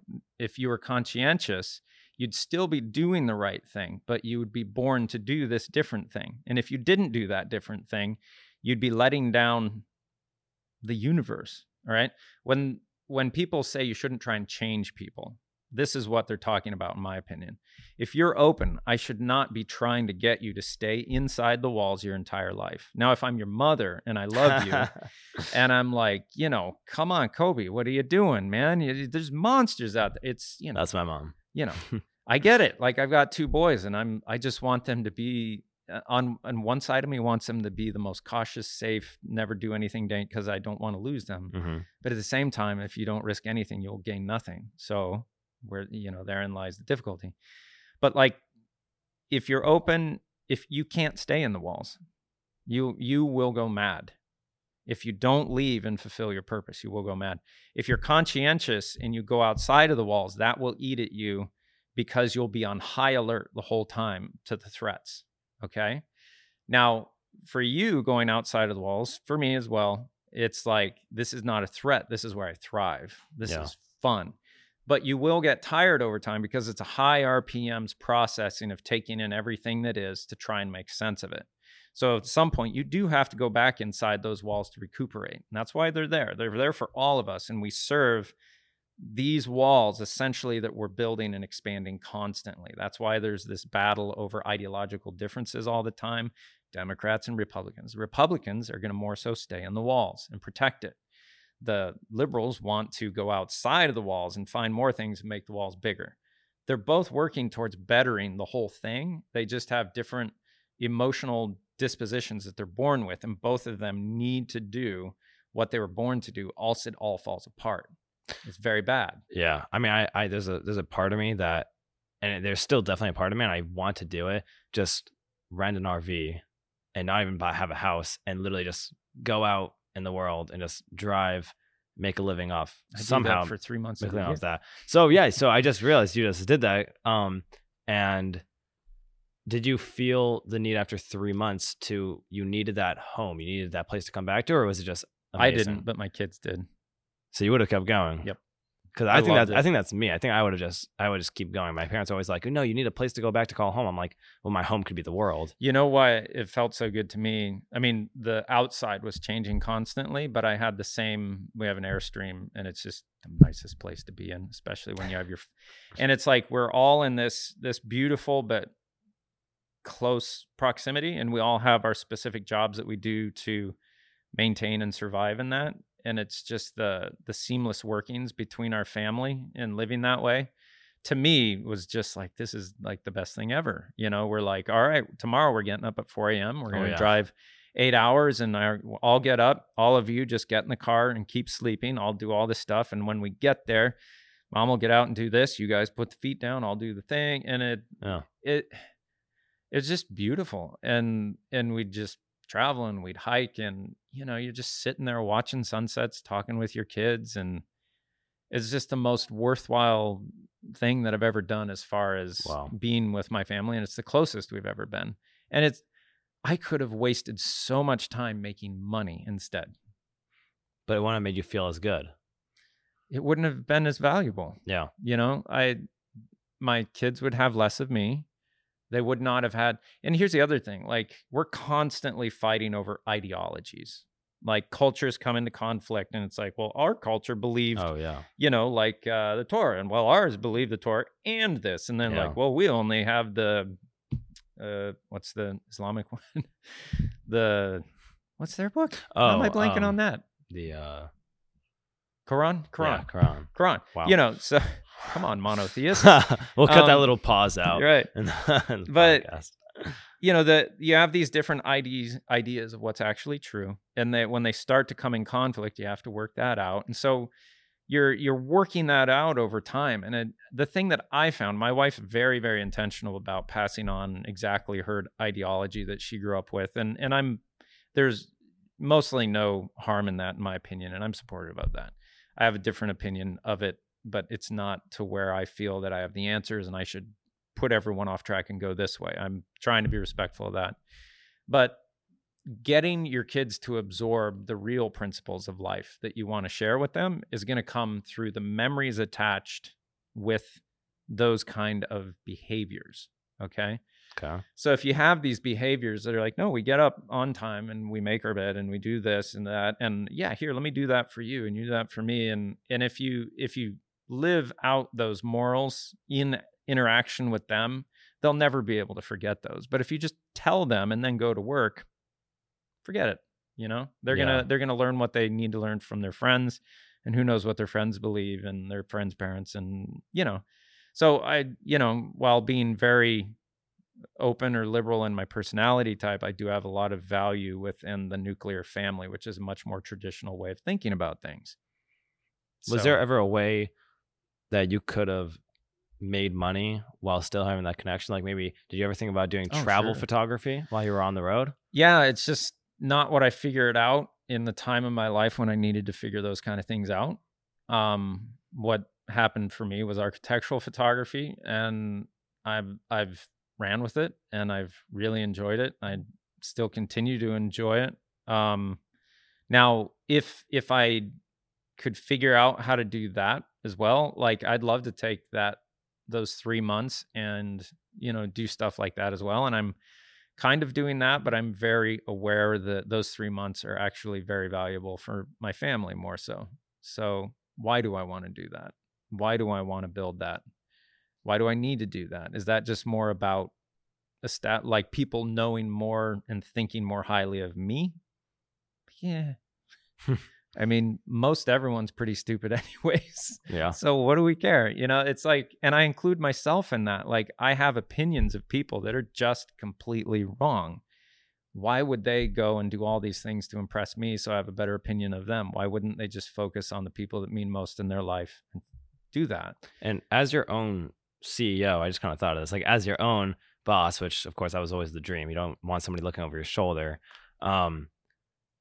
Like, how do you not get carried away with, you know what, I'm just going to take this week off. I'm just going to have a vacation here. No, yeah. That is what I was talking about earlier, is you don't ever get a vacation. So you have to make yourself kind of do that somehow. It's That's the thing. I was just talking to my friend who's the architect who has his business, and you know, it in your 40s, if you've started a business as a sole proprietor and it all weighed on you for a majority of that time, it takes a huge toll on your emotional, mental, energy, everything. It's because you never get away from it. It's when you go to bed, when you wake up, when you're taking a shower, it's always there. Like, if I don't, then failure. Constant. If I don't, then failure. Or you'll struggle with imposter syndrome the whole time, because anyone can take a picture. Yeah. Why am I able to fool people into constantly giving me money to do this? Because it feels like when you get to do something that you enjoy and people pay you to do it, that you fooled them somehow. Because I would have done this for free. It's so fun, right? Yeah. But if you do that, you'll never be able to make a living at it, and you won't get to the point where you're valuable enough to charge that money. So it's to live under that is the thing that you have to have the personality that, for one, like I had an office at home for a while, and I just found that I'd work all day, I'd eat dinner, and then I'd go work another 2 or 3 hours at night. Yeah. It was too much. That's crazy. And so I had to at least distance the office from the house somehow, either by putting it in the garage, or even that I'd probably still go out and do it. But by having it be somewhat of a trip, I created that separation and could have a little more consistency. This is work. Yeah. This is my home. Yeah. And you need that. Yeah. So that was your original studio. Let's see. Originally, I just used our upstairs bedroom just as a place to, and then the first studio I got was in North Dam Mill, and then over at Elements, and then now over here. But yeah, the way to get yourself to do that, I've just always, I was one of those kids that seemed like this guy's gonna have a real hard time making any use of himself or value to the world. I did not apply myself because I was not interested. So when I found things that I was interested in, I could focus for long periods of time, and when I got into architecture school, I was like, oh, this is my jam. I can. Yeah. And so I'd always finish my projects way ahead of everyone else who would kind of procrastinate a little bit. It's just my personality to focus on something that's in front of me until it's done. So then I can go and do whatever I want. I can go out and have the adventure. So they'd be all there usually doing overnighters before the crit the next day, and I'd be out surfing. And it's not that necessarily I'm better than them or anything else. It's just that's how my personality worked. I'd focus on something till it's done. The problem with being self-employed is that you will always have something to do. So if you're that type, you can tend to just overwork the whole time. Now, I'm also a horrible employee. So there's all this weird, kind of psychology that when I was in high school, I remember feeling about other friends that I had that I was like, that's a truly creative person, and I'm not that. But this is a bean counter, and I'm definitely not that either. I'm somewhere in the middle of, I'm highly motivated and determined, but my value to add to the world that will go along with those traits are creativity. I'm not an artist in that sense. I'm not someone who at least with photography, can see something beyond around the meaning of life that I can translate into a visual as much. Okay. I like to do that intellectually. And that's what I'm kind of trying to do with that documentary I started and haven't completed.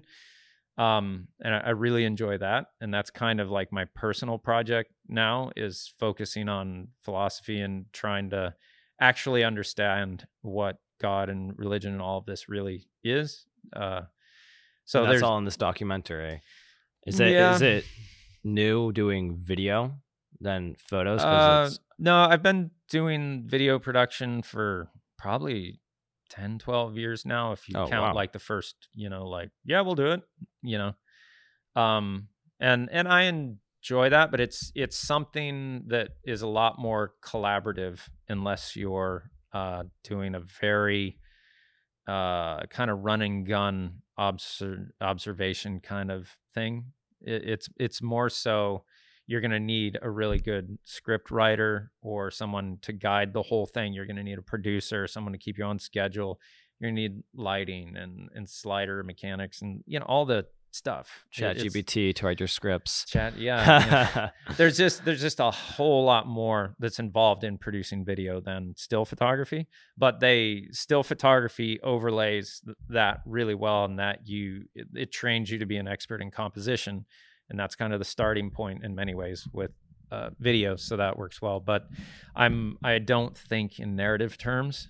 I'm very just more of the facts and the logic and rationality of it than, okay, so to tell a good story, you have to present a problem, create a conflict in that problem, and then work towards a solution and make it look like that solution's not going to happen, but then make it happen and everyone's happy. Like, I don't think well in that way. And it does not appeal to me to try and disguise what I'm trying to tell you in a narrative. I'd just rather just be like, don't do that, you know? Yeah.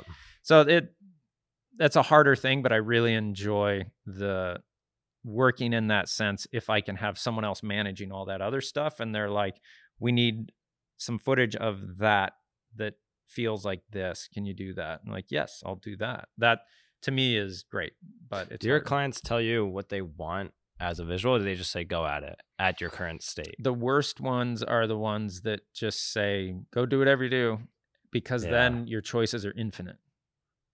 Oh my god, it's like when your English teacher says write an essay about whatever anything you want. And it's like, what am I gonna write about? You write an essay about everything is what you do.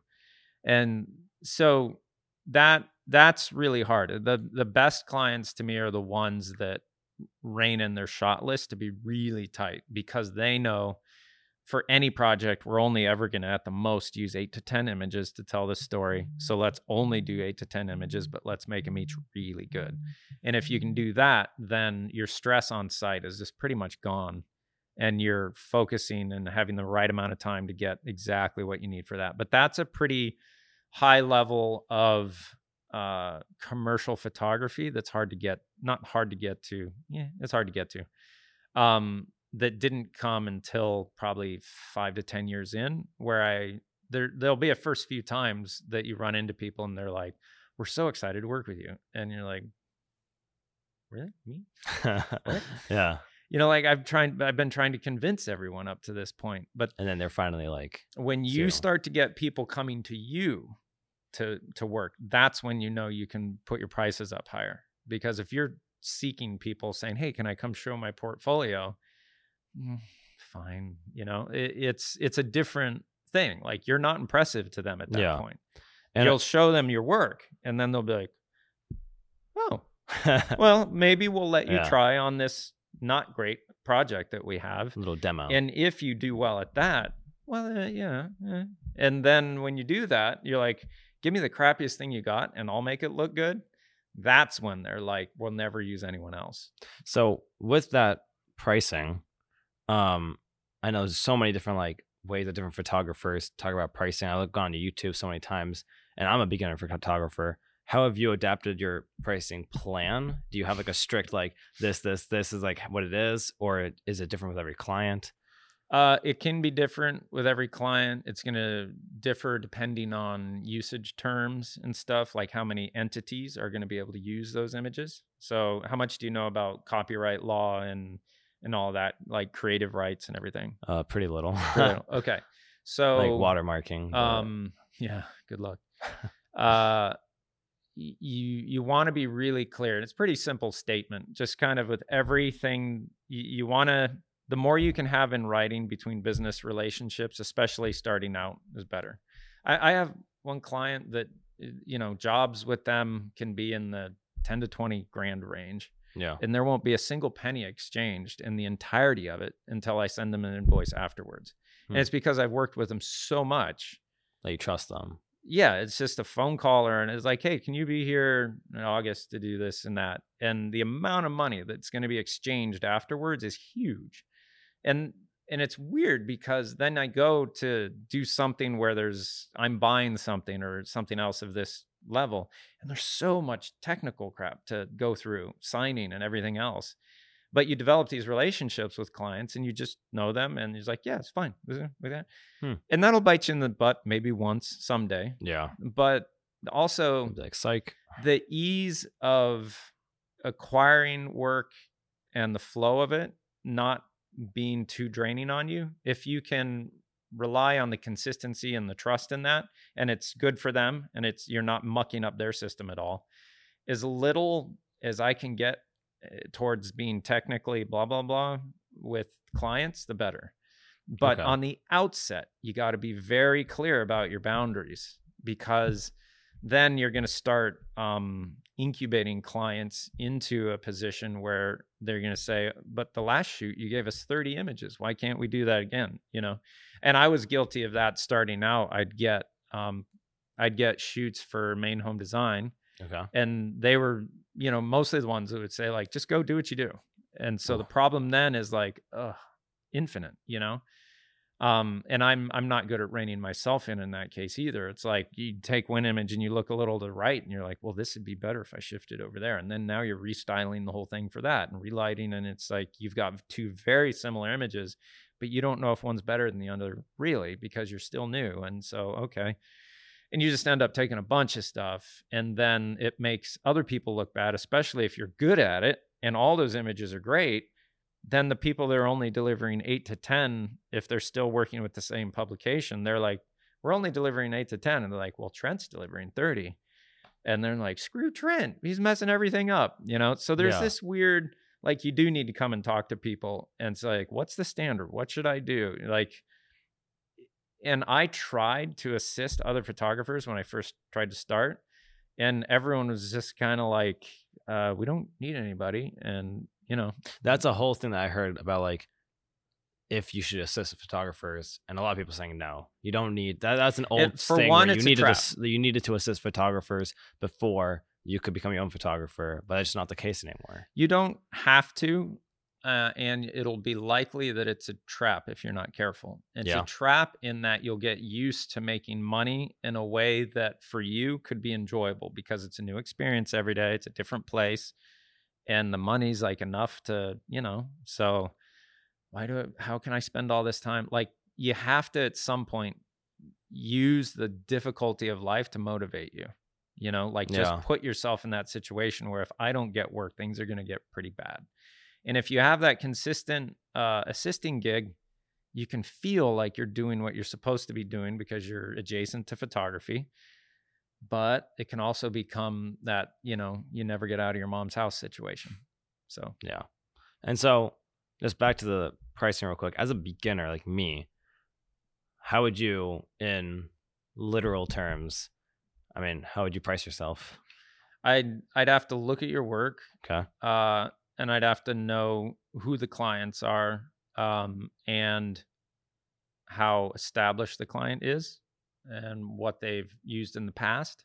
But do you do like hourly, or do you more like to do day or project? Don't do hourly. And here's why. What you're selling is your entire experience again, not that hour. That hour is meaningless. It's your entire life, how you conduct yourself, what you've experienced, what you can see because of what you've seen, that is the value. And you just simply have to charge less when you're starting out, because you haven't shown, you haven't perfected or shown that you can consistently do what you want to do, but you're pulling that from all the work of just being alive and surviving as a creative type up to that point. Yeah. So all of life is in that hour for you. And if you're getting paid just for that hour, you're getting pretty shorted. But if you're not proven, you have to accept that all of those things starting out are more of an opportunity rather than a right for you to be paid. You're saying it's better to be paid for a day and maybe like edited photos? Yeah. Or so, in that case, an entire project? I think so. I think you should have a creative fee that's maybe attached to like a full day creative fee or a half day creative fee. Keep it, in my opinion, having it within that boundary allows the client to then say, for this shoot, we'd like to move a little faster and not quite be so finicky about the styling or lighting, and get a few more images than other days. And, you know, that gives them a little flexibility to say, we'll get more images out of this, but it's the same rate for that amount of time. Yeah. But the technical delivery, they need to understand, will be a little bit different if we're trying to do more in the shorter amount of time, or more in the same amount of time. And as long as you can kind of keep that quantity, quality balance in there, and they can understand that. And then, and that's fine. But you also, you don't want to train a client to start relating to you in a way that you do not enjoy working. So if you have a client that says, well, let's do it in 4 hours and I want, 30 images, which in an hour I could take thousands of images. Yeah. It's a gradient, There's no real this has to take this long. I can just put the camera there, do a bracket, move on. And if you get it done before the amount of time, then it's even better for you. That's why it's horrible when they say we're going to pay you for 4 hours. So then if you do less, if it takes less than 4 hours, they're like, well, we want some money back because you didn't do the whole 4 hours. It's not that kind of situation. And if it takes longer, you eat that, not them. Yeah, that's true. And so that's kind of the boundaries on that relationship that I think are appropriate to say, all right, what I'll be giving you is these hours of my life. And whatever comes out of it is what we decide is going to come out of it. But, you're not going to pay me for 1 hour when we work 4, and you're not going to pay me for 1 hour when or 4 hours when, or you're not going to pay me for 1 hour when we should have worked 4, but didn't because I was good at what I did. It's not about the time involved as much as you're limiting them taking that amount of your time. But you're able to create what you're able to create within that time. And you shouldn't be penalized for being able to do a high level of production within that time. So if you want to arrange yourself to be, I only shoot at a single creative fee, no matter if it's a day or half day, you can do that. It's a little harder to justify. I go with only half day or full day. That's what you do. Okay. Yeah, a quarter day is never a quarter day. Does it matter on the site? Does your price change, or is it more just this is what I have for half day, any site? So I whole day. I charge it that I'll be on site for 4 hours if it's a half day. If I'm on site for a full day, it's 10 hours. Wow. And if it's in a half day is only like $1,000 less. So it's not like a half day is half cost. Do they ever give you some? No. Okay, that's another thing. How do you deal with, what's a lesson you've learned with working with clients? And I mean, some annoying clients, of course. I know you must have experienced some. Let's see. I know. I remember having annoying clients. It's mostly small traits of, sometimes clients will be prone to not sticking to the shot list, where you'll have this list in front of you, here's the things we got to focus on, so you kind of mentally gauge your time, and then all of a sudden they're like, ooh, what about this, or ooh, what about that? And that can be hard, because it's like, whoa, wait a minute, I was, we're running a marathon here, and I'm keeping pace to do, to make this checkpoint, and then now they want you to do all, and if all of a sudden things. We're doing a thing here, we're not gonna, but overall, I've never had a bad client interaction. I had an assistant that I didn't use much, but they had put some blinds up in a educational building, excuse me, and forgot to put them back down. Oh. These are just Venetian blinds in a professor's office. And this person was livid. Seriously. That the blinds weren't back down. That is absurd. And boy, did this person just go nuts on everyone around him for the blinds not being down. And I felt, really, we did nothing wrong. And I didn't even put the blinds up or down. And they had just simply forgotten. It was only blinds. And I just felt so bad, though, because, it reflected bad on my client who had gotten us access to be there. And then this person just starts freaking out over, And it wasn't like she was freaking out about something that, she was saying, you guys broke something, or it's literally something that actually you could... just the blinds not being back down. And that's crazy. It was just like, we'll go right back and put him back down. I was like, I already put him back down, and I was like, well, all right, wow. We'll get out of here. Yeah. Is, you just run into some people that really want to ruin your day sometimes. And I've only ever ran into that once or twice. I know it's a big thing, putting everything back. the way it was. That's a huge thing. That's how is that like ever get complicated? Like you have to, you really need to move something big, or cell phone pictures and beforehand. Make sure stuff goes back. Okay. And now most of the time for me now, the clients are there doing all of those things because they're saying, all right, if we're paying you this, we want you to do exactly what you do and we'll take care of everything else. Okay. Because it's not going to be financially viable for them, for me to come and do all of this stuff and only do what they're paying me for a little bit because I have to do all that. So they'll usually bring people to do all the styling, all the pickup and cleanup afterwards. And they'll usually be running around taking photos and making sure everything gets back where it goes and taking care of that, which works really well. I usually tell people, if you want to have a really effective day, go and style the entire location the day before. So get rid of all the, you know, personal pictures or clutter or whatever else. So when we come to shoot, it's only moving around a minimal amount of things to then make a great photo. So, and do you ever, like with like commercial buildings, do you like to have people in your shot sometimes? Because I saw this video of this guy, actually, he was doing an interior design of this a gorgeous, like, big, I think it was a school, and he actually had people move, some movement, and longer shutter speed, so you couldn't notice. They were like, I don't know. I found the magic shutter speed is 1/10 if people are just walking at a normal pace. Okay. That took me like 5 years, but it's 1/10.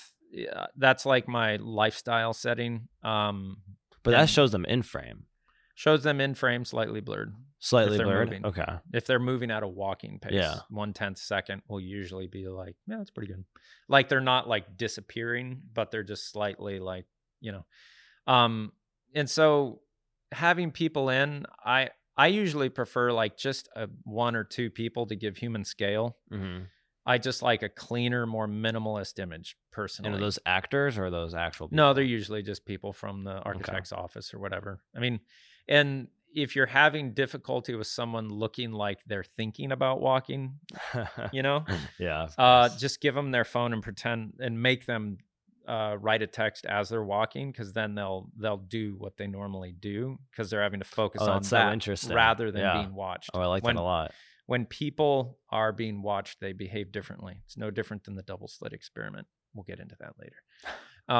But just have them do something that they would typically do while walking. So either talking on the phone or sending a text, or as they're maybe standing talking with someone else, tell them to pretend you're solving a Rubik's Cube as you're standing there.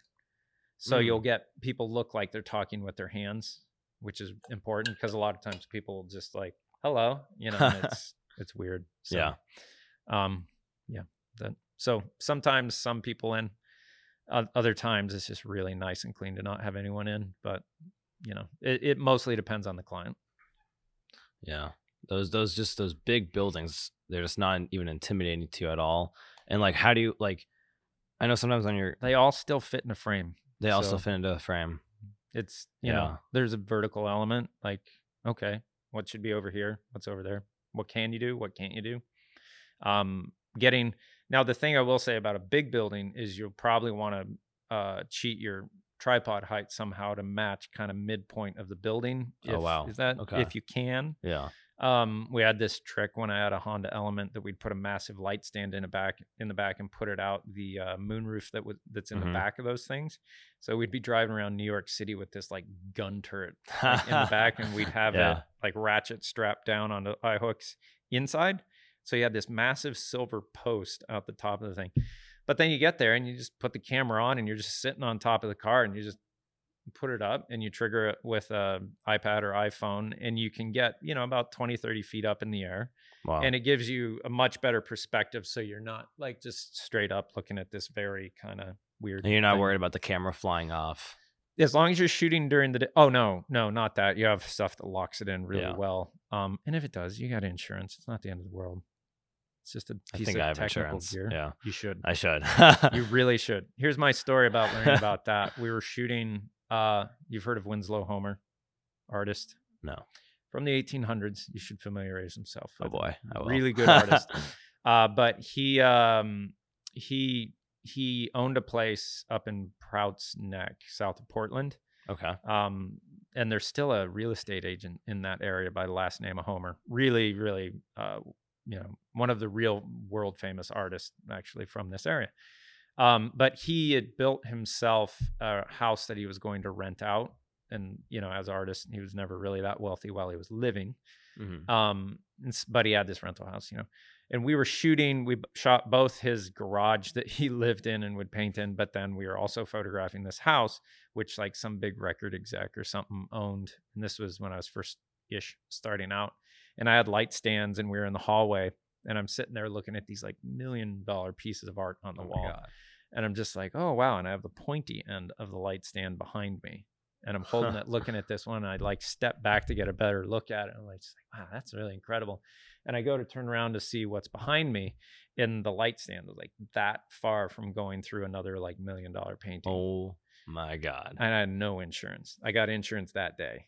That is crazy. Yeah. You never think it's going to happen, but for stuff like that, you know, you just gotta, and it's peace of mind too. Like if you go and shoot something and then you leave your camera gear in the car and go eat, don't ever leave the cards with the camera. Put them on you.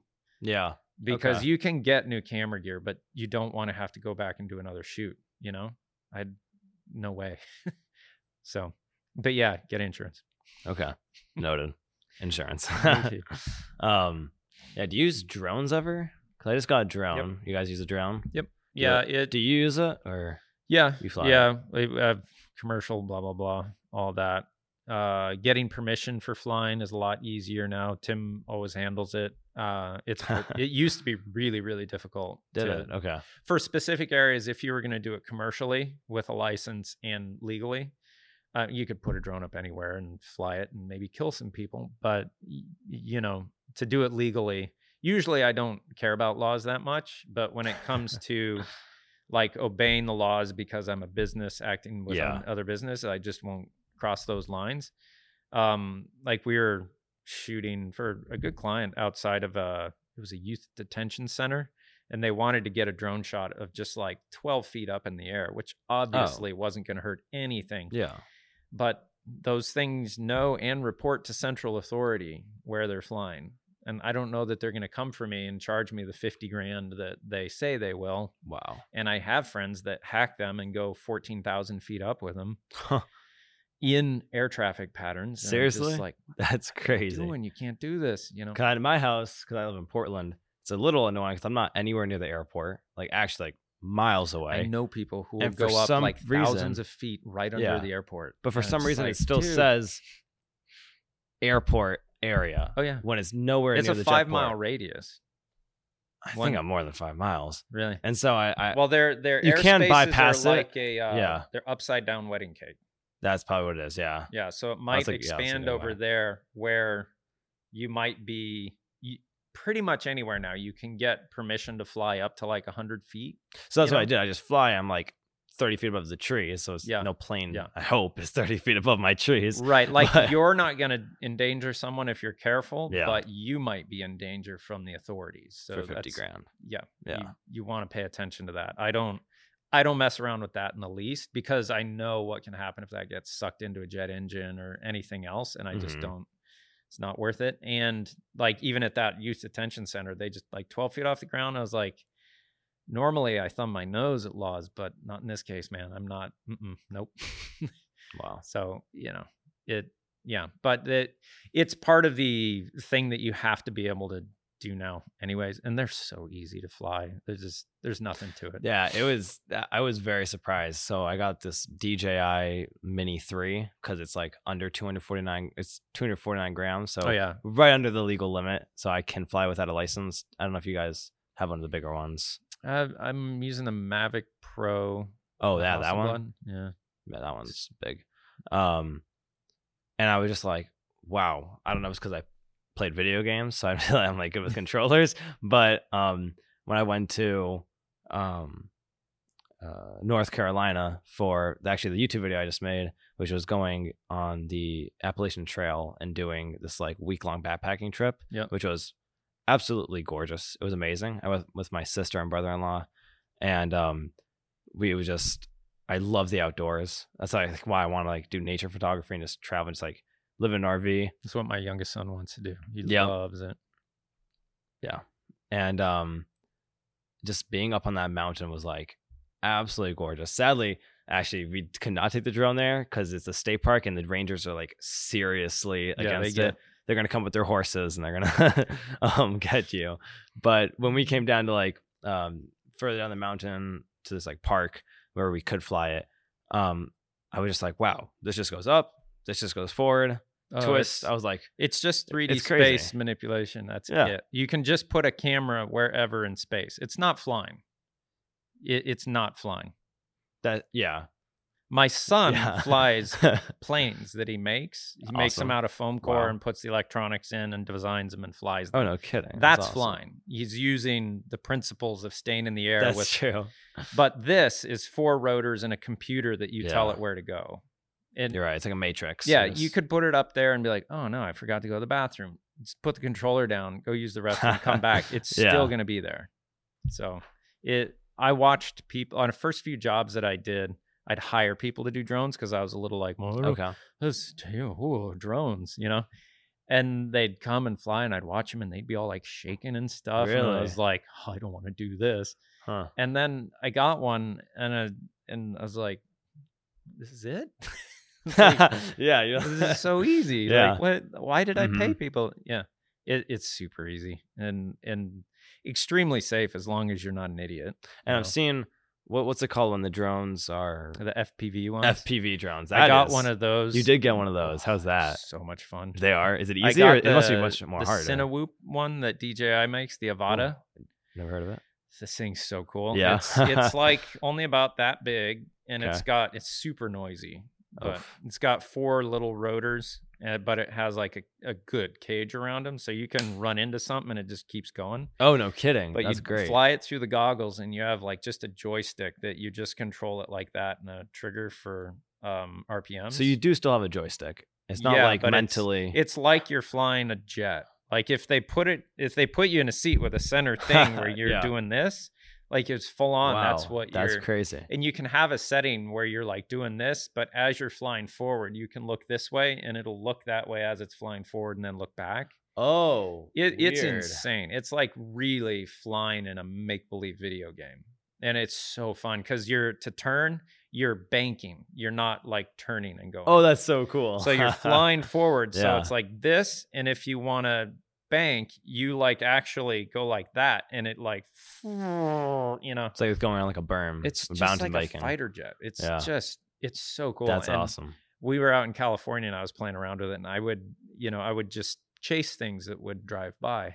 And it's just because I'd go like 6 inches off the ground, just like 30 miles an hour. You know, we were on this big back road somewhere and it's just so cool because you can just fly in and then you're just like, it's like Star Wars, you know? That's awesome. You're just flying along and then you can just all of a sudden like pull off and up, and that's so cool. And you get the visual of it. You're not watching a little drone do it, you know? It's just, it's really cool. Do you use that on sites at all or not really? I would. We just haven't had the opportunity yet. I'd use it for actually flying through a space is why I got it. Like through a window. Yeah. Because I know my client, they wanted me to like fly through a window and I'm like, okay, I mean, I'm going to test a lot real quick because like it's hard with the DJI Mini 3. It's like it's almost going sideways in a way. I know a lot of people go sideways and it just, I'm so scared to like hit the window. And also it doesn't have that protective cage around it. You can buy a protection thing. You can. Yeah. Okay. You can buy little plastic things that'll go on. They're not as beefy as the Avata one, but and even with the Maverick, I would only be worried because the blades are spinning and you might mar up some walls or whatever, right? But I think you can set a flight course, like fly it really slow once and program that course in and then ask it to repeat it and it can do it more quickly. Oh, seriously? I don't know for sure because I don't really get into the technicality of things too much, but most of the flying that I do, I'm just always kind of flying it myself with the path. That you can do these things where you set the interest point and then just rotate around it. And like I use the smokestack out here as a center point to go around. Like helix it. Yeah. And then so it naturally spins, so cool. But then you just give the elevation to it. And so it does like a barber pole thing up. And that's so awesome. You know, it's super... Before drones, man, like you saw any footage like that in a movie and you're just like, oh, what a nice movie. You know, and now it's like, yeah, here's the drone footage, big deal.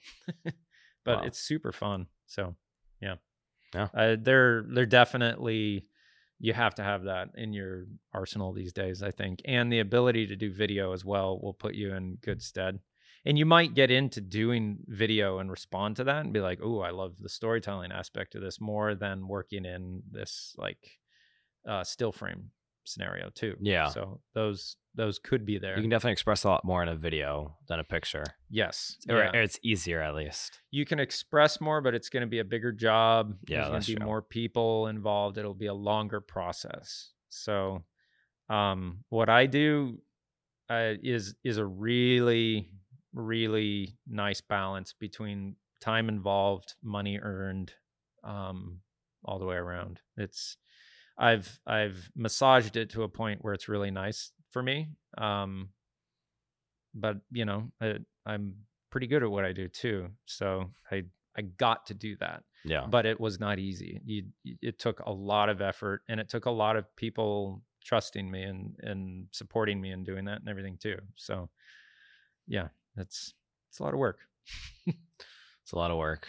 And I'm like just getting started, but we'll see. How does that feel being your age and in this climate with AI, with all the weirdness of political situations and everything too? Like, how's it feel being your age? And as much as you can say this today, but being a man that knows that you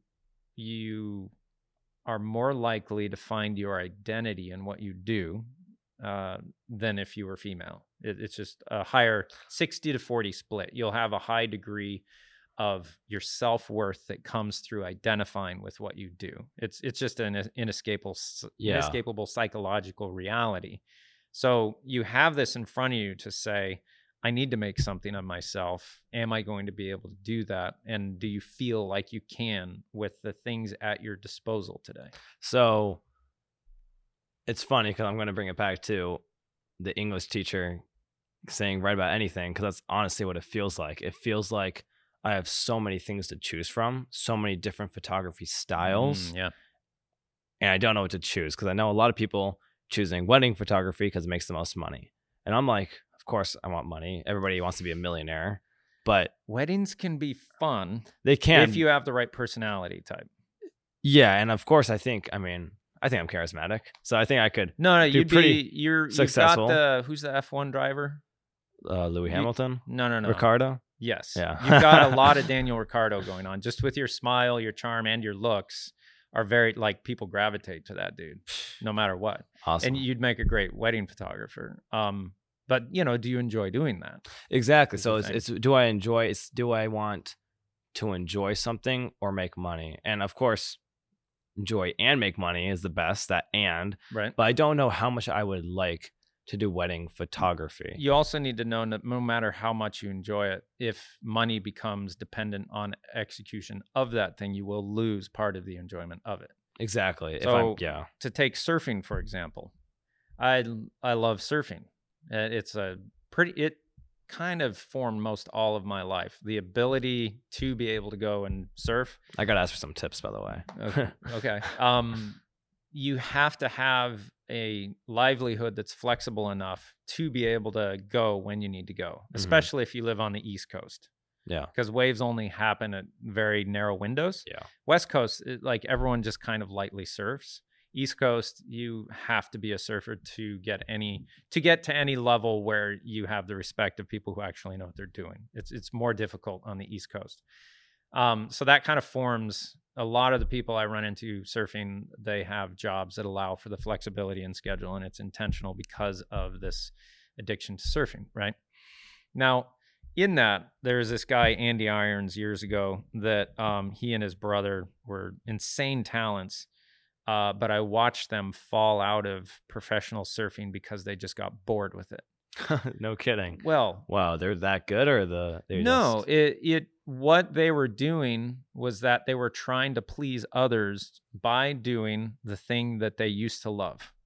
That hobby turned into, it was just pure grind. Yeah. Okay. So it wasn't anymore like, oh my goodness, I want to go surf because when you hit the water, that cool feeling, and then the sun and the, it was like, if I got to get out there and I got to get two waves to the beach where I get at least an 8.7 and this, and if I don't, I'm going to lose that contract and blah, blah. It just becomes a completely different thing, foreign to how you related to it before, right? Now, I've never lost that with surfing because no one, I'm not good enough for anyone to, you know, put their name on me on a surfboard. It's not going to happen. But not with that attitude. In teaching my kids to surf, I've lost some of what I got from surfing because it's become work in a way. Now there's this joy of passing on this thing that's amazing and great that I now see my kids gravitate towards, and they love doing it, which is awesome. Like, absolutely, I'm going to do that. But I'm not going to sit here and tell you that I haven't lost a part of it in doing that, because it used to be that I could go and do that and forget about everything. Now, when I go and do it, I have to worry about sharks. I have to worry about how they're doing, how they got their wetsuit on, or are they okay? Are they, like, all of a sudden now I'm bringing all this different thing with me when I go to do that. I am more than happy to lose that in giving that to them. But if I lose that in trying to earn money, that's a completely different thing. Yeah. You know, and anything you enjoy doing, as it becomes dependent on money, you will lose part of the enjoyment. Eventually. I hate that. But if you're an artist, if you can separate yourself from the financial part of it and just do the art that you do, then you have a different situation. Okay. There's a lot of, like, with this podcast, I've never once looked at anything to do with any analytics, nothing ever at all. All those graphs. Because I just enjoy being able to, that plane's flying really low. That's weird. They must be going into Portland. But I really enjoy, like, one-on-one conversations about real things, not surface level, whatever. Right? Exactly. Going deep. Yeah. And to me, this is, like, really, really valuable. And I'm excited to talk to someone who's in my spot 20 some years ago. That's stinking cool, because I went through that and I made it. And it was not easy, but somehow I made it. And if I can help others do that, this ability to exist in this way and to give to your children, like, or, you know, give to people in need around you, or to be able to enjoy in what you do and be an inspiration to others to be able to enact that in their life, it's just far more valuable than getting more money to hoard. You know? Yeah. But at the same time, there's this weirdness that you do have to protect that income, too. So it's this weird kind of... It brings me back to, like, I wish money didn't exist. It's like, I used to always be like, I wish money didn't exist. And then people would be like... You can wish all you want, like, but there's, you mean communism? Nature. I'm like, wait, no, not communism, but... Human nature, man. You know, there's all this talk about the... I get it that the... Here's an interesting thing. I don't know how deep I could go with all that, but as you make laws to remove social shaming for morality that societies felt should be there, but then we make laws to prevent the shaming that kept the society and the culture in line to a degree, but were maybe evil in some ways too. As you make the laws, the culture then expands and loses, in some ways, the valuable things that cultural shaming was protecting. Now, this is a minefield to even say, but if you look at and there's three different things to look at that are interesting and are each, two of them are similar, one of them's different. This might be totally off topic, but hey, if you get canceled, then you don't have to worry about money anymore. There you go. Because you won't get any. But and I don't think this is evil or negative towards anyone at all. There's just something in the creation of laws that is both good and bad. That you have to admit that there's, okay, now that we're protecting things with this law, you also have to look at what is going to be lost with that. So if you take not feminism, but in the emancipation of women is not the right term either, but with the movement towards not men not being able to beat women and women being able to vote and own properties, these are all like, Well, duh. Yeah, of course. Basic human rights. Like basic human rights. Yeah. Yes. And I fully agree that these laws should be in place because I 100%. Yeah. Okay. By making these laws that say women can do whatever they want, just like men. Okay, great. Absolutely. I agree with that. 100%. Now, the thing that changes in the culture when you do that, if you're not careful, is that you start to imply that there's the people that are receiving the thing that you value most in the culture, the people that are receiving those things from the culture, we should all emulate that. The problem then is, what are we emulating? We're emulating CEOs, very top of the tier business owners. Those people are not great people to live with. They're not. Anyone who's effective outside of their immediate sphere is able to do so by what they don't give in their closest needs, right? So if I were to be a world famous photographer that, you know, or anything else that was highly regarded outside of who I really am, mm-hmm. would pull so much of me away from the people who need me most. I can't be world renowned while also being a world-renowned father. Where's my value structure? Of course. It's going to stay with my kids. You have to sacrifice something, or not fully sacrifice, but... It's not an absolute given, but if I'm that successful, I'm probably pulling from somewhere to be that. And the sad part is, like, a lot of these CEOs and these people, they go too much with the money. Then I don't know if you've seen these new, like, documentaries about Elton John and the new one about what was it, Elvis? Did you see that? Oh, the movie on Elvis. The movie on Elvis. I mean, very cool. Just uppers and downers. Exactly. That just and it's juice like the money his agents out of him. Like not caring about his actual health. No. It's just money. It's like, we're humans. Like, you might be way more famous than me, but we're still humans. We're all 18. We're still, you know, all these things.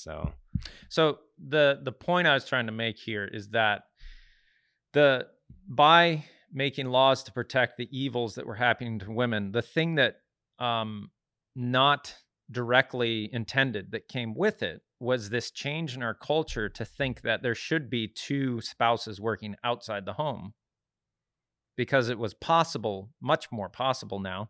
And then just with World War II and everything, there was a shift of people working in factories, women working in factories where they would. So all the norms of the past that worked towards keeping a little bit more of a nuclear family were done away with.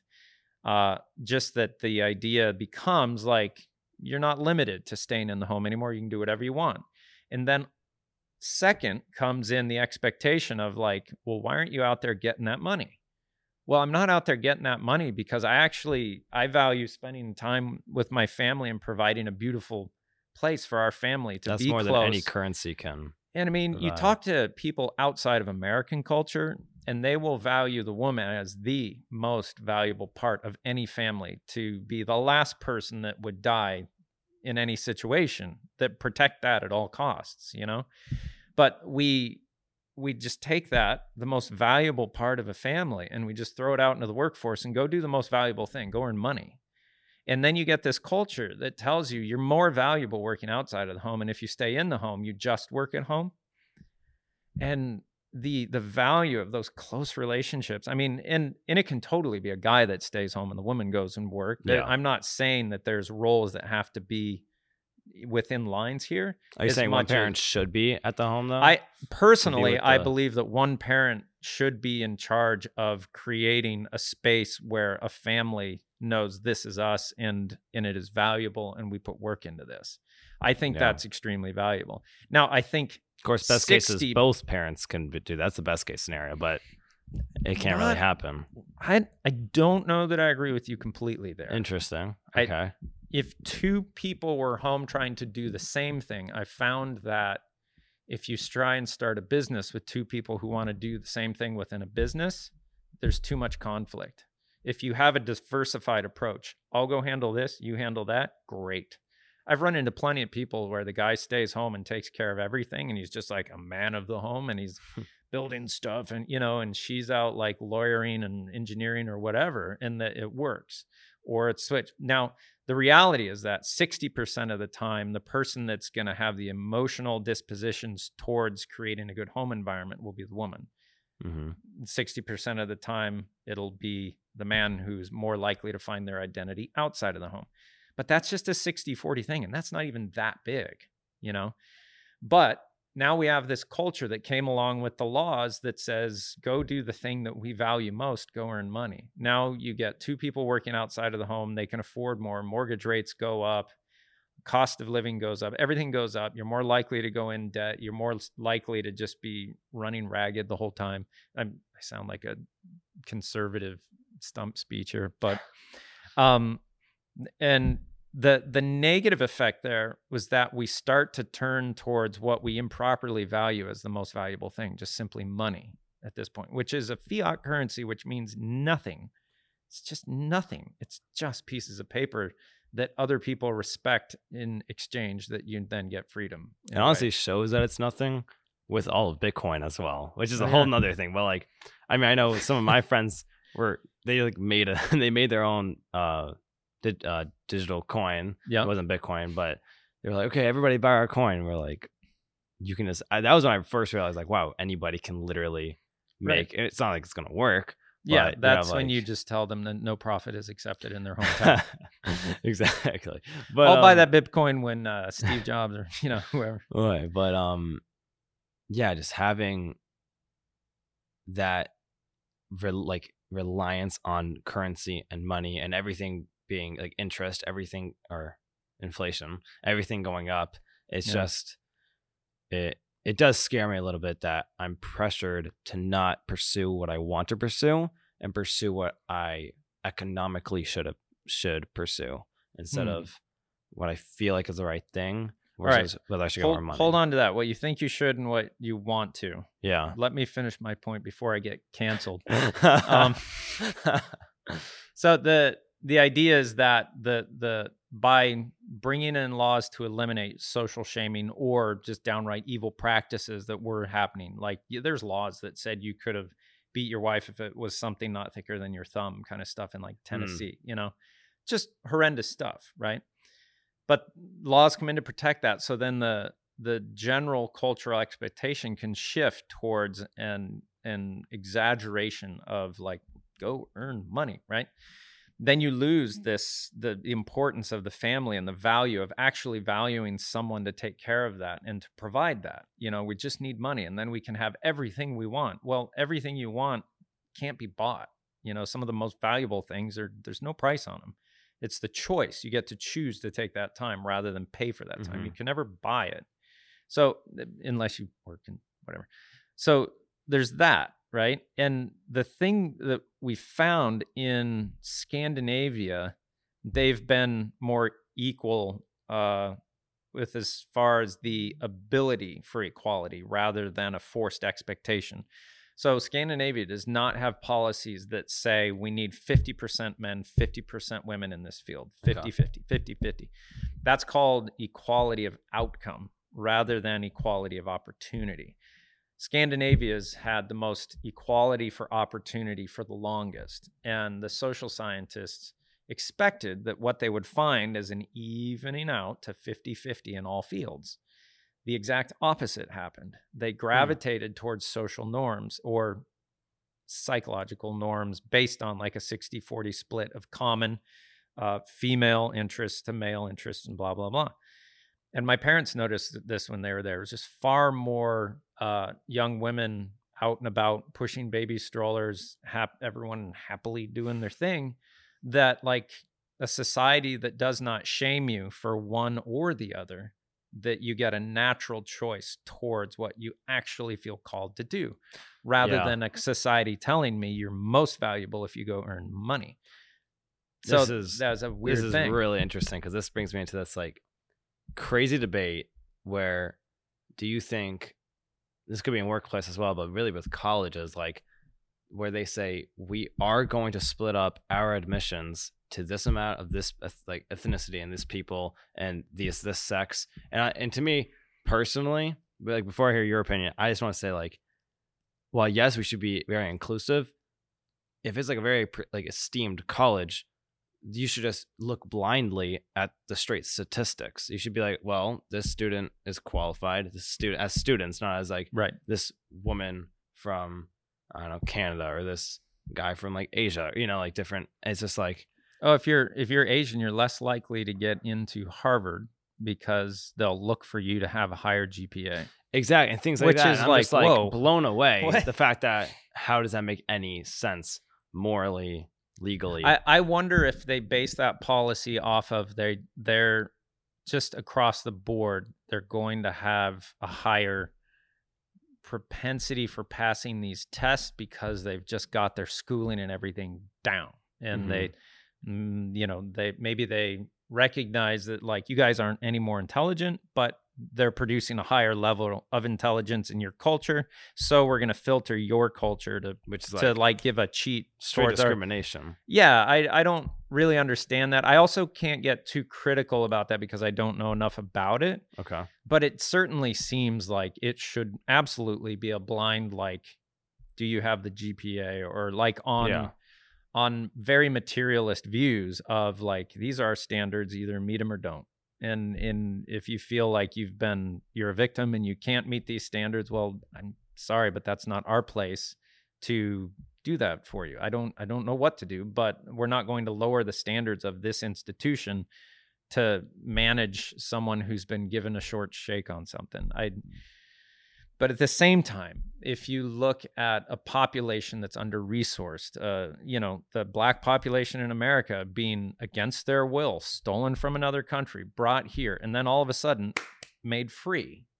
And when they did that, I think the proposal was 40 acres and a mule, and you had a really intense progression of black wealth and everything else happening. And I think there was a response from the white Southern population, I'm not sure, that was just kind of like, all right, hold on, they're doing too good. Like, we got to rein these guys in because they're going to get mad at what we did and we're going to be toast. Or I don't know what happened there, but to look at a population that has been for generations unfairly minimized and subjugated is something that you have to acknowledge and accommodate. I don't know how to do that. One thought is that, you know, because they talk about reparations, they being just the general, not them, you know. If I were to be thinking along the lines of reparations, it's never a good idea to just simply give something to someone that they haven't earned. But if you give someone the opportunity for them to step into, then they're doing it themselves. And you're not going to spread freedom by tearing governments down and installing democracy.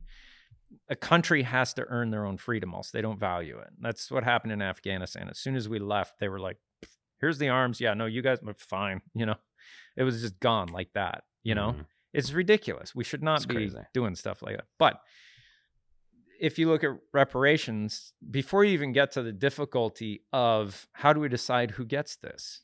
Because, well, you're 1/16th and you're 1/24th and you're 100 and like, how are you going to do that? You know, like, is it a skin tone test? Like, you can't. That I'm sure someone has an idea of how to do that. But if you said, look, for 3 generations, any, like, if this is specifically reparations towards the injustice on the black population, all right, all people who can you know, apply for this. All black-owned businesses untaxed for the next 3 generations. All people who can apply for this get free education for the next 3 generations. Okay. The amount of self-accomplishment, self-drive, self-empowerment of the black community to do it themselves, not with a bunch of help from these whining Karen leftists, but actually like, here you go. We all know you're more than capable of doing whatever you want.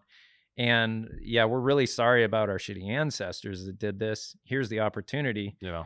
Can, like, that would mean a shift of business ownership like you've never seen before, because you'd have white owners of businesses going like, can you own our business? And we're going to pay you a percentage, because if you own it, then there's no tax. And you'd have all these things of stuff like that happening, but then you'd also have like, you're not taking anything away from any current population to be upset about. So, okay, there's like my concerns off the table, like for what my ancestors did, I don't have to pay for, but they shouldn't be having to pay for what happened to their ancestors. So why don't we create an opportunity between those two things to say totally tax-free, totally free education for the next three generations. And maybe there's, you know, loans that go along with that, that are zero interest and everything else. Then you're going to have a bunch of white business owners being like, we would love to give you money and work with you. We'd love to give you money and work with you. I mean, there's ways of doing these things that are not that difficult, it wouldn't seem, but power structures, once they have profit channels, are very unlikely to change. Yeah. And I don't know why I started talking about this, but how did we get here? How did we get anywhere? Let's be honest. Conversations, just. That's what I love. Just when it just flows. This is two open individuals just like, yeah, I want to talk about it because this is interesting. Yeah, so photography though, yeah. Photography. I mean, I got a lot from the man himself. Like it was like you were like, oh, it's great. Like talking to somebody like 18-year, I'm like, well, it's great to talk to somebody who's literally like what I want to be doing. Yeah, I never really had that opportunity. So if anyone approaches me, especially if it's through someone that I know or talked to before, I'm much more likely to. Do you know the ladies at Bowerbird there? Yeah, so I talked to Laura and Liz Moss. Yep. And they were like, oh, this guy. And I was like, oh, okay. So sure. Laura gave me your number and I was like, what's up? And you said howdy. That's when I knew. Boom. He's a real surfer. What's up, bro? Very informal. So you want to get into surfing or already I do want to get into it. So Laura's husband, Charlie, actually, he's a surfer. Yep. And he got me into surfing a little bit. I went to Hawaii recently, just this past summer in Oahu. Not the other islands, and it was insane. And I surfed a little bit. I could only catch like one or two waves, and all these other people were just flying. And I was like at Waikiki, or yeah, exactly, yeah. And first of all, I loved how like at 5 a.m. I went on like a run, and they were just like all like 50 surfers already out there. I was like, how the hell did you get out there? But yeah, I just think the sport is really cool, and just being, I love water. Like I scuba dived, I got my scuba diving license. And so I just love water and I want to be able to surf. And the times I've tried haven't really worked. I know Hawaii, it's better, like in the Hawaii it's better than the East. I know, I mean, I'm sure you've been to Long Island to surf. I haven't, no. Okay, because that's where we're planning on surfing. Apparently there's good waves near Montauk. So yeah, with the East Coast, you just have to have a really keen eye on the weather and the systems that are generating swell. On the East Coast, it's going to be very hard to learn and track that. But if you just watch Surfline, and as long as it's above 3 feet, there's usually, you just want some offshore winds, and about 3 feet, you'll be able to get some business done. Awesome. How long did it take you? Like, how did you get into surfing? Your parents or? I lived in Ohio when I was a kid for a few years, and I remember seeing, like they'll have you cut things out of a magazine and put them in a collage. Oh, yeah. Like maybe that's an ancient thing now. No, they do that. They do it all the time. So, and right in the middle of it was this big old barrel and some guy riding in the barrel. And then down to the left was like a machine gun, like, you know, boy stuff. And, but I always remember just having that fascination with it. We started going on vacation to the Outer Banks of North Carolina. Yep. And I saw people surfing there in Virginia Beach. And I was just like, must do. And for the people that really get into it, it becomes like you're either 100% in, or it's just like, oh, that was fun. Yeah. And for me, it was just like a complete, it's really great because if you're a surfer, Christmas is always just 2 weeks away because that's how the weather works. Interesting. Yeah. You know, so like there'll be waves and there's like, yes. And then they're gone and you're like, I'll get some stuff done. When are the next waves? And it's like, ooh, looks like in the forecast, like a week out, there'll maybe be something. So I'm just going to get a bunch of work done here. And then I know that that's coming. And it's kind of like a will outside of you to help you manage, like focus on having fun playing. It's not here now. Get work done. Yeah. And then go back to that. And then go back to that. It's funny that you mentioned OBX, because me and my friends are actually going to go down there for our trip. Yeah. And we found these awesome Airbnbs and nobody was going to rent to 18-year-olds. And we were like, shit. So we had to just need a tent, dude. A tent. I want to go camping, but they don't. Guys, if you're listening to this, you made a big mistake. We could have. You guys are pansy is an offensive term. You're flowers. There you go. No, I lived out of my car in the Outer Banks for 5 summers. I'd work at the Froggy Dog at nights and surf all day. Oh, yeah. I did that when I was 17 till 21 or whatever. That actually just sounds like the life. Well, what did you do not in the summer? I'd have to go to school. Oh, yeah. Back when I was young. But that, as a 17-year-old, I cannot believe my parents let me do that. I just talked a bunch of other friends into like, hey, I want to go down there and really learn to surf, because you need to be within like a 5-minute proximity to where you can surf if you're going to be a surfer. Yeah. If it's more than that, it's just highly likely that you'll miss everything. It's odd. I mean, 5 to 10 minutes. But I worked that out, and it was weird because I was 17 years old, and all of a sudden this just wide open horizon of adventure and unknown, and I had to manage it all on my own. And show up to work on time, don't lose your job, learn how to, manage your money, what little money you have. And it was just so incredible. And the freedom and the ability and the time to be bored, which no one has anymore because we have phones, which is a really bad thing. But that ability to actually get lost and disappear. Yeah. That's not capable now. It was just, you found yourself in that so much. And it's odd because it's set up the whole rest of my life, that one choice of choosing to go there, just live out of my car, surf during the day, work at night, and the cycle of that and learning that I could dream up something and do it was very empowering. And then after that, I went and I worked as a high school teacher for 2 years in the Marshall Islands, which was some of the best time of my life as well before having a family. And that was just out in the middle of the Pacific on a little atoll. I mean, just massive. That's awesome. Massive tiger sharks in the water, deadly waves and crazy reef. But it was just, it was amazing. And, do you get afraid of the sharks at all? Yeah, all the time. You do? Yeah. You'll never get rid of that. Because I of course, I watched Jaws when I was a kid, and the whole Jaws morphia, whatever it did. And that actually didn't scare me. I don't know why that movie never scared me. And I actually love sharks. So when I went scuba diving, there was this like great white tip reef shark. And I went to try to touch it, but it went away from me. And that's when I was like, that's when I really knew I wasn't afraid of it. And it might have been because it was a white tip. Nothing. I know. That's why it might have been because of the white tip reef shark, and it wasn't a great white or tiger shark. So I was. And it's also because I didn't look like a seal with a whole big surfboard under me that makes me look like a animal. White tips are like house cats. Yeah. Sharks are like lions. Yeah. They're the same thing, just a different scale. And your house cat will eat you if you're small enough. They don't give two about. If you were that big, you'd be dead. Now, if your dog saw you shrink down to that side, they're like, oh no, who's going to feed me?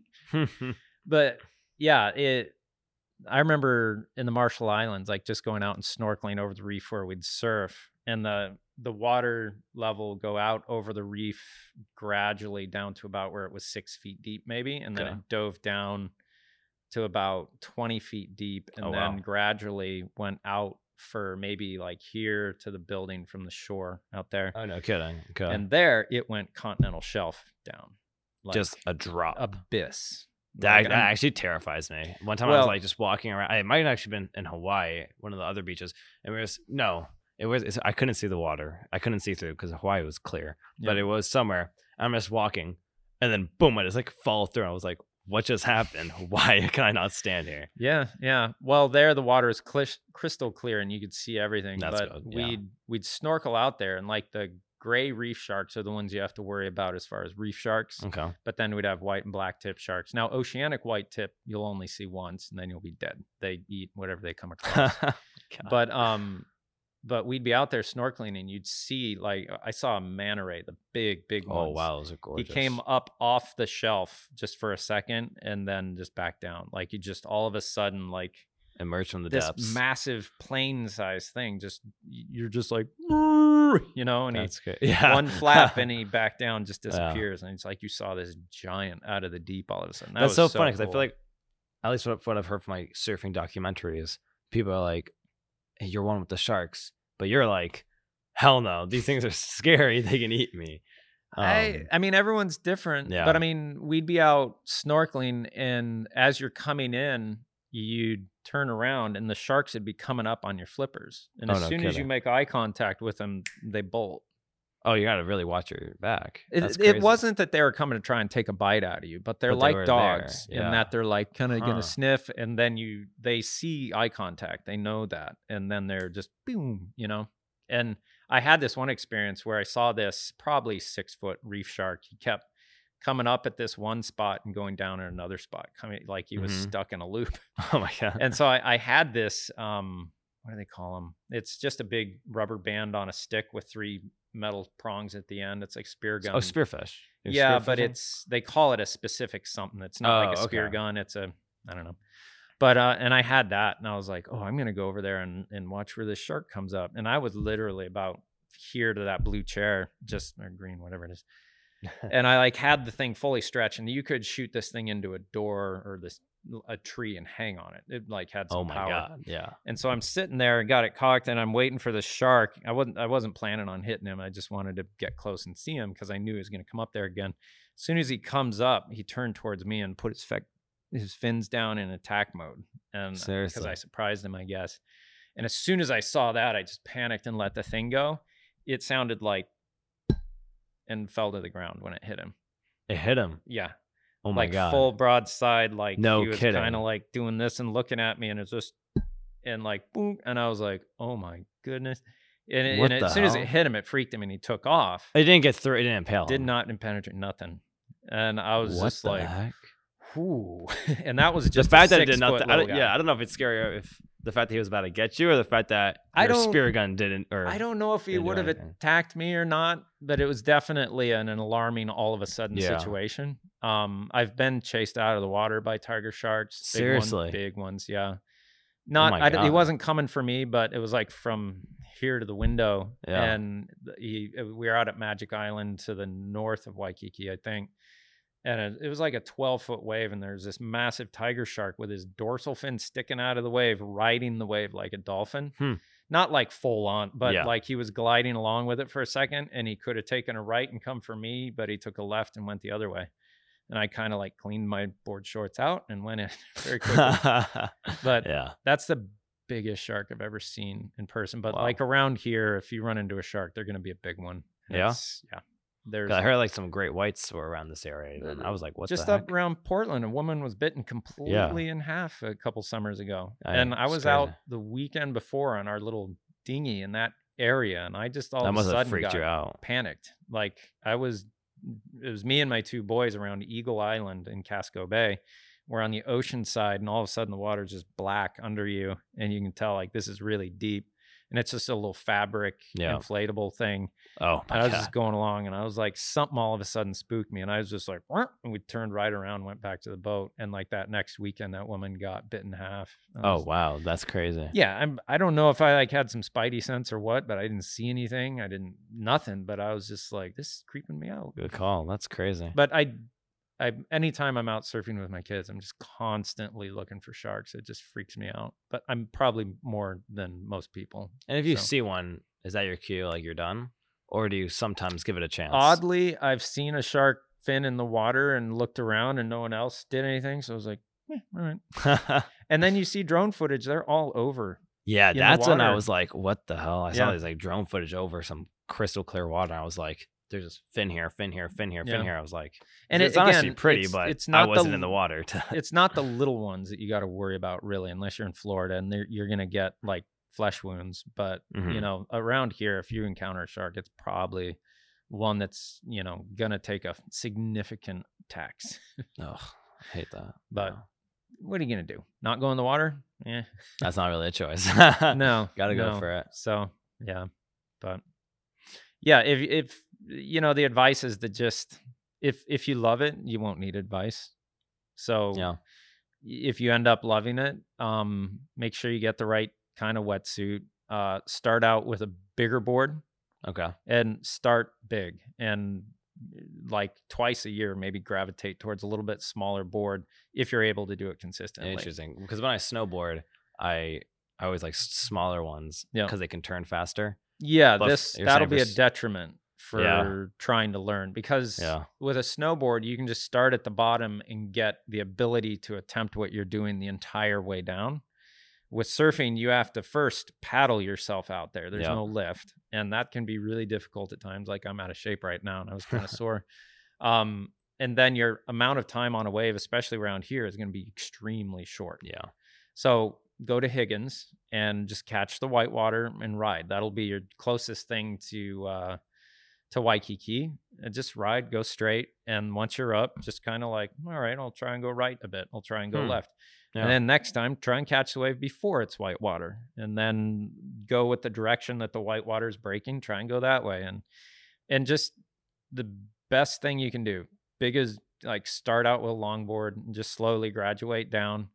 You need to know that there's a lot of territorial, like, society could fall apart and surfing will be the same. I love that. So you will get punched in the face if you do the wrong thing. Yeah. And don't go on somebody's turf when they're surfing. Yeah. I mean, there's not a lot of places around here that are like that as much, but if you run across a place where there's only a few people out and it was a hard place to get to, you're probably going to get someone's going to wax your car, yell at you, run you off, maybe. Wow. But also, if you come alone and you're respectful and you never are bringing anyone else, and they have every impetus to say, give this guy a chance. If he's going to be respectful, we're not going to bother him. Now, if they're real a-holes, they'll bother you. But that's crazy. The gentleman's agreement is like, come alone if you're coming somewhere new. Wait your turn. Don't be overly aggressive, and you'll be fine. Oh my gosh, it was horrible in Waikiki. It was like, that's 80 people. Yeah. That's like an extreme scenario, but there's literally like 80 people on one wave. And this one paddleboarder was like destroying everybody. It was actually hilarious. He was like riding the wave and it was actually pretty impressive. But I just saw like this like novice person. Like, I went into my own little area. I tried to, at least. And I just saw this one person like totally steal this guy's wave and he got pissed. And I was like, that's crazy. I've trained my kids pretty well. They know how to work a lineup. And that's good. They've taken a lot of people by surprise. They'll look at a kid and they'll drop in on him. And I've trained my youngest son, who's really aggressive. I've trained him to just be like, "Excuse me." And so they'll be no kidding. Awesome. All right. So it's an interesting sport because it maintains itself in that sense, and it's funny because with the newer generation, you do start to see people who are getting into it, who come across as very entitled, like, I'm just going to come out here and take whatever I want and try whatever I want because I'm entitled to whatever I want. And to see that play out in the water is pretty funny. So it's not how it works. The ocean is such a regulator on its own that kind of attitude really gets you in a tight spot eventually, not even from a human perspective, but the ocean will put you in your place so quickly. So it's a really great thing to have in your life, as just physical fitness, the encouragement, the time alone, the time to think, the things that you learn by interacting with something that's 100% unpredictable. Mm-hmm. And the other thing is you're interacting with kind of the purest translation of pure energy into matter. That water is not actually moving. The water molecules stay behind as the wave passes through it. The thing that's moving is the energy through the water. and the molecules of water kind of move, but they still are here. Oh, you kidding? That's crazy. I mean, it's not like this water is traveling all the way from Africa where this swell started. Yeah. It's the energy moving through the element. So like right now you're hearing sound waves from me. That's going through. But it's not matter of air. The particles of air didn't move from here to you for you to be able to hear it. It bounced off of every air particle between here and there, and that's what is happening with the waves in the water. Yeah, it's just you can see them because they're bigger and they line up, and yeah. And so that learning to capture and move with that energy is if you think about it, is a pretty deep process that, you know, unfortunately I'm not that graceful, and it looks very clumsy at times and blah blah blah, but it's that like infinitely novel thing. You never get enough. Yeah. So it's addictive. Yeah. And for a personality that's open, for me, it's like, I never know what I'm getting, and it's never the same. So that's definitely one of the better things to be addicted to. Well, yeah. That sounds awesome. Yeah. Can't wait. I'd highly recommend it. Is there like a website that you use for surfing? Like, that you can like see when forecasting the next thing, yeah, for forecasting. There used to be Magic Seaweed. Unfortunately, they were bought out by Surfline, and now like this is just in the last week. I'm currently like, wonder what waves are gonna. Crap. Mm. So if you just get a Surfline membership. Oh, it is a membership. Yeah, that's a shame. Yeah. I don't know though. I think you can probably get like a 5-day forecast for free. But then if you're getting like a 2-week what to look for, because you're looking to like, do I want to schedule a work around that time? Yeah. Okay. It's my second calendar I checked. That's great. So, are you busy that day? Let me check both my calendars. Yeah. Yeah. But yeah, I'd highly recommend it, and making a living as a photographer allows for that, but it also, when you do have work, you can't get out of it as well. Whereas if you have the desk job and flexibility, at least you suck most of the time, but when there's waves you get freedom. But you know, I'd take my situation currently, so there you go. Any other good questions you got for what's the best food place around here, because I'm starving. Let's see, what kind of food do you like? Sandwiches, paninis or sandwiches, or let's see, there's Magnus on the Water down here to start at the lower end of Main Street that is really good, supposedly. I've never been there, and I don't think they're probably open for lunch. From there you have Q Hong, which is a Vietnamese restaurant. Interesting. That is really good. Today's Monday. All right, you're gonna be short on options. Okay. Let's see, up from there there's Aldo or something. There's a little cafe place that does have sandwiches and stuff that has just like a round bulb with a rabbit on it outside over here. Interesting. There's the rotisserie place kind of right across from that. So if you just go over to Main Street and start walking up, Main Street just has everything. It has a bunch of really good restaurants. But it's funny, my wife and I were down in Portsmouth for our 21st anniversary. Oh, nice. And everyone we ran into that was like, where are you guys from? You're like, Biddeford. And they were like, oh, wow, that's a really up and coming place. And we're just like, dude, we've lived there since 2003. And it was like, everyone was like, why do you live in Biddeford? Yeah. You know, that's a good investment, because I'm sure it was much cheaper then. Yeah, it's really interesting because I intentionally moved here without knowing it. Oh. It like, I wanted to be in a place where I had the freedom of a space like this to say this is low cost, high creativity, high authenticity, but low financial strain. So you had the ability to focus on the creativity that you wanted to do, rather than taking all of your assets and giving it to a town or an environment that can charge it, because it's already been made nice by creative people, now owned by less creative people that milk it for money. That's Portland.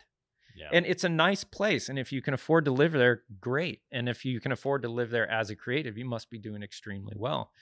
But I still just don't like to live in someone else's creation.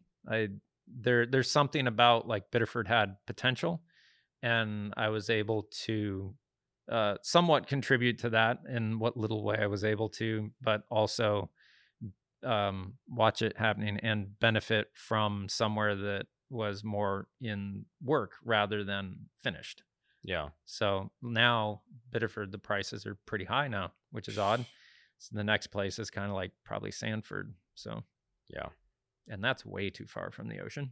Yeah, there you go. Biddeford's still your only option. Well, I bet Old Orchard will probably be cheaper here soon. Mm-hmm. So, and Old Orchard actually has really good waves for learning. Yeah. Okay. Yeah, it's a really gradual beach, so the waves aren't really thumpy. I like those. Those are nice. Yeah, you can walk out quite a bit. I mean, like even today, if you went up, I might go surfing again later today, but like the north end of Old Orchard is probably going to be pretty good today. Just probably like waist high and easy. So nice. But yeah, the health food store here in town is really good too. I usually go there for the sweet potato chili. So have to check that out. And those waves. But yeah. All right. Anything else? Not on my side. What about you? We could probably go on forever and just forget about stuff. But so you're planning on this next year, you're going to be in Israel for the whole year working as an EMT potentially? Yeah. So I'm getting my EMT certification in Israel. It's a very rigorous 10-day. Do you have family over there? I do. Yeah, my mom's side of the family lives there, and it's a 10-day course, which sounds like not a lot of time, but it's from 8 a.m. to 8 p.m. straight. That's going to be a lot. So it is like 120 hours of just complete course. And then I'm going to be on an ambulance, and then for the summer, and then for the fall, I'm going to be doing this like gap year program in Israel where it's awesome. You like travel a little bit, and you get another history, and I get my Hebrew a lot better. And then now, do they speak primarily Hebrew in Israel? Yeah. Oh yeah. But it's probably like you can pretty easily find people that speak English. That's why I was really impressed, because I mean, I speak Hebrew. My family speaks Hebrew like at home as our second language, or honestly first. But you can go to honestly, Israel is a beautiful place to visit. The beaches are great, and you can speak English, and everybody will understand too. Everybody will understand English. I mean, you just go and you say my family. My aunt, her English is almost, I actually think it is better than mine.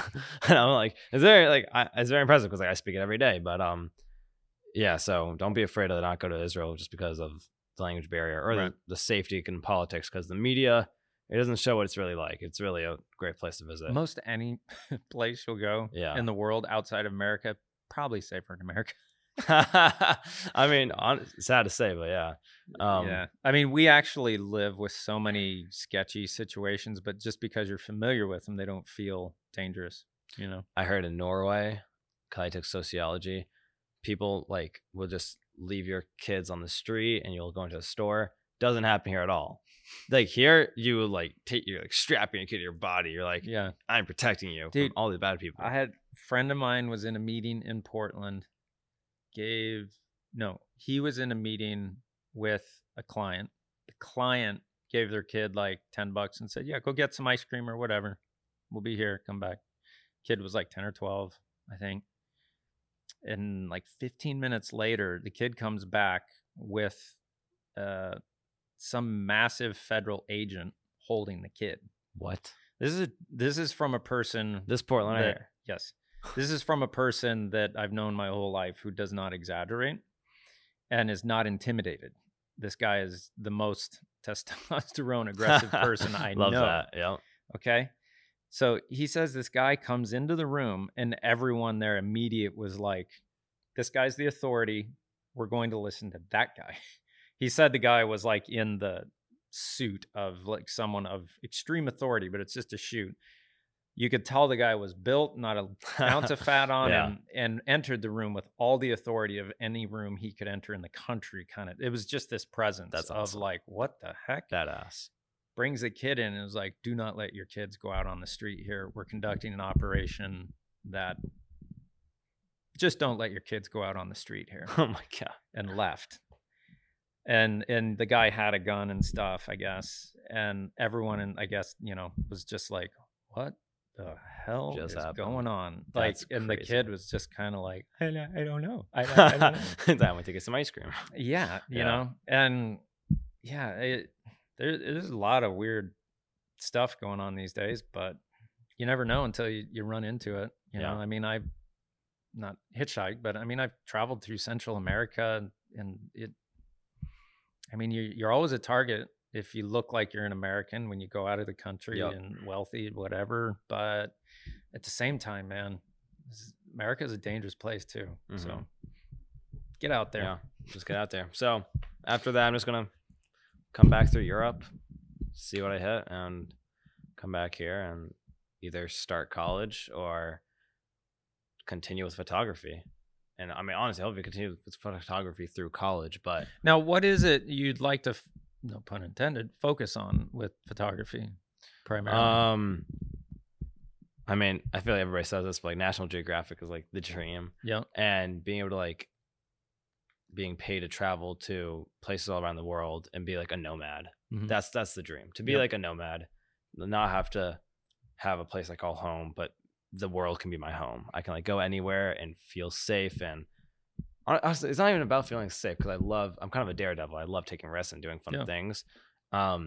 It's more just seeing what's out there, not seeing it through TV or the news. It's more seeing it with my own eyes, seeing what's really true. Right. And it's experiencing new places and cultures. I got a buddy, Joe Carter, who I was on a surf trip in Nicaragua with him. He's got a disconnect. Like, he just wanders into anything, anywhere.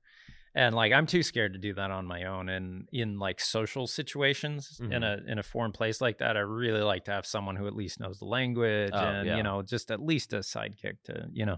But he was like, yeah, I'm just going to go. And I was like, heck yeah, let's go. And the other guys we were there with were just like, heck no. They stay in the boundaries of the camp where you're surfing, you know.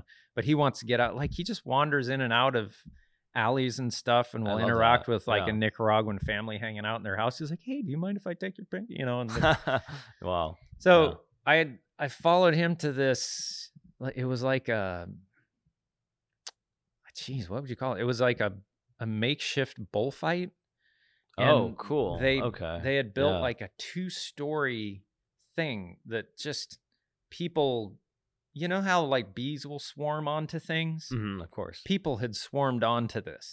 And underneath it was a very shoddily constructed wood structure. And in the middle was just bowls. And the dudes, fighting each other? It was kind of like a rodeo. Okay. Where they'd put a guy with like a skateboard helmet on that was half drunk on the bull, and they'd let it loose, and the kid and people funny. Would run into the ring and just like, and then the bull would come at him, and they'd run to the fence and dive under the fence.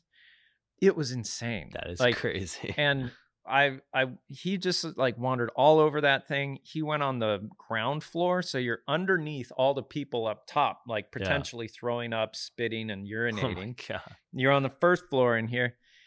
It was so intense. And like, there's always in those things, there'll be kids that are just like, hey, money, money, you know, and I don't know the language well enough. And I'm just like, and he just like threw the whole thing, no problem. Like, he's the strangest guy like that. And I just wish, like, it's so fun to go with him and do stuff like that. But just spontaneous, just doing the photos I got from it are just like so cool. There was this girl there, and she was just in this shaft of light, and she had this hat on, and she just looked like right at me, knowing I was taking the photo, and gave me this look, you know. And then there's this one shot of this bull coming right at me. Oh my God. And there's a foot coming into frame with just a flip-flop on it. You know, he's out there running from a bull in uneven ground in flip-flops.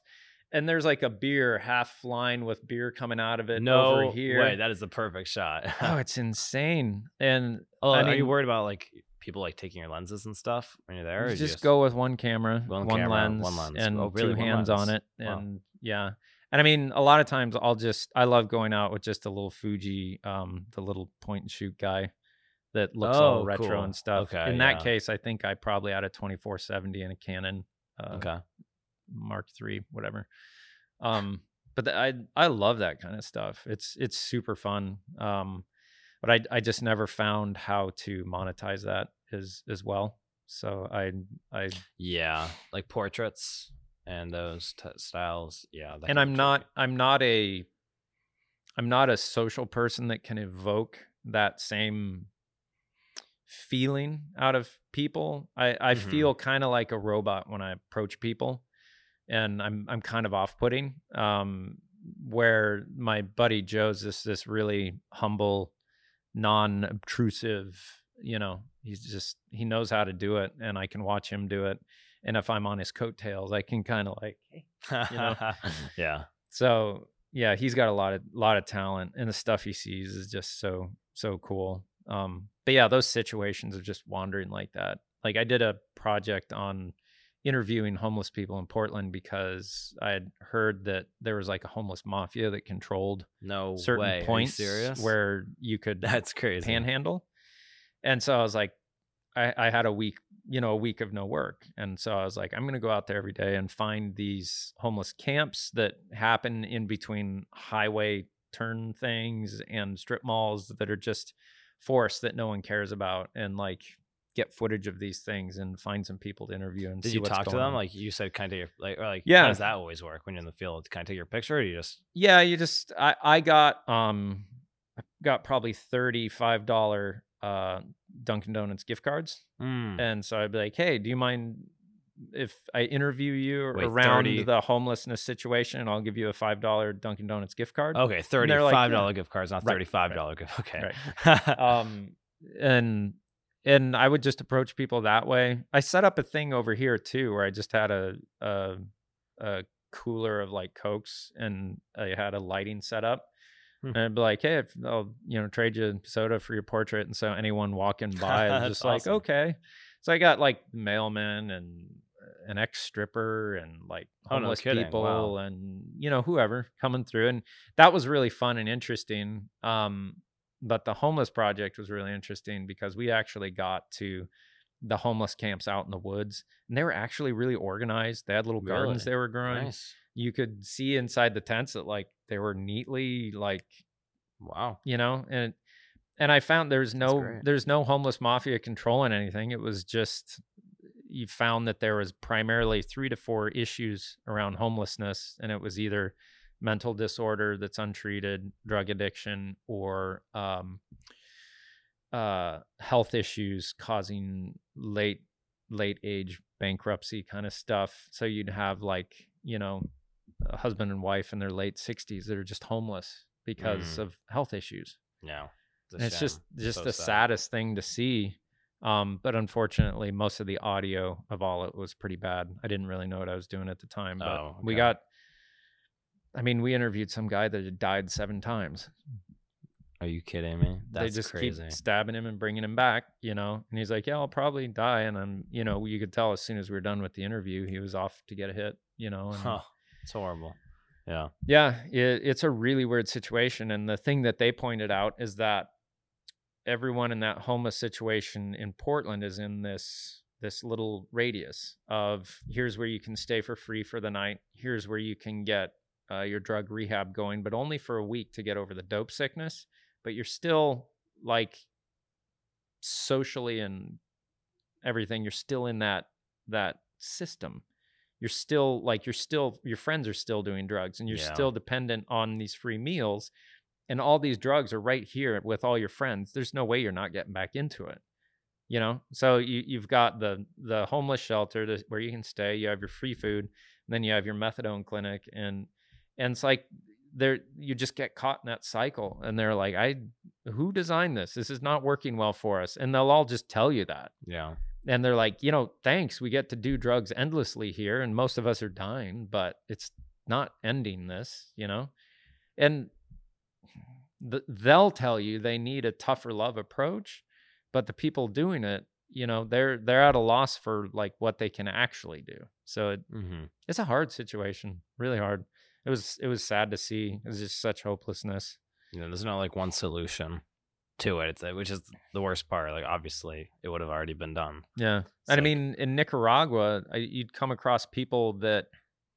There was this guy who, I think he was paralyzed from the waist down, but he had a container full of shoes behind him, He'd come every day in his wheelchair, open the thing up. People would drop off shoes, and he just sat there all day fixing shoes. Wow. And at the end of the day, he closed his container up and went home. And the guy, I got a portrait of him. I think he was, there was two guys there. I'm not sure if he's the one that was in the wheelchair, but he had, like, his coloring was kind of Nicaragua. I forget what they call themselves.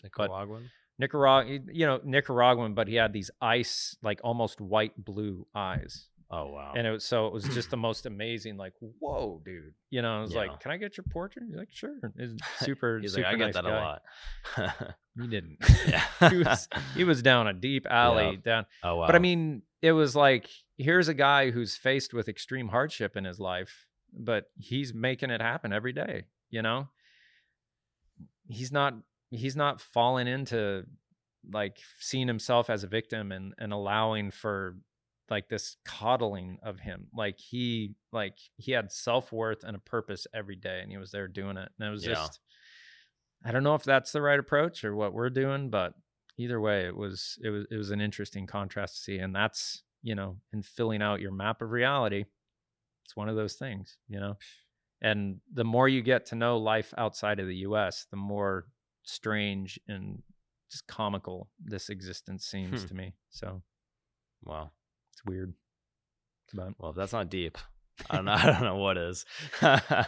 Well, for today, appreciate you coming down and allowing me to turn this into a podcast. So thank you for having me. Can people find you on Instagram and stuff if you want? Or Kobi Kahn, Kobi.Kahn, KOBI.KAHN is my Instagram and YouTube, where I will be posting my first YouTube video right after this, probably. Cool. Well, we can send you this video to put on there about if you want to. Oh my God, that'd be awesome. So this will be the whole like business plan of your life coming up.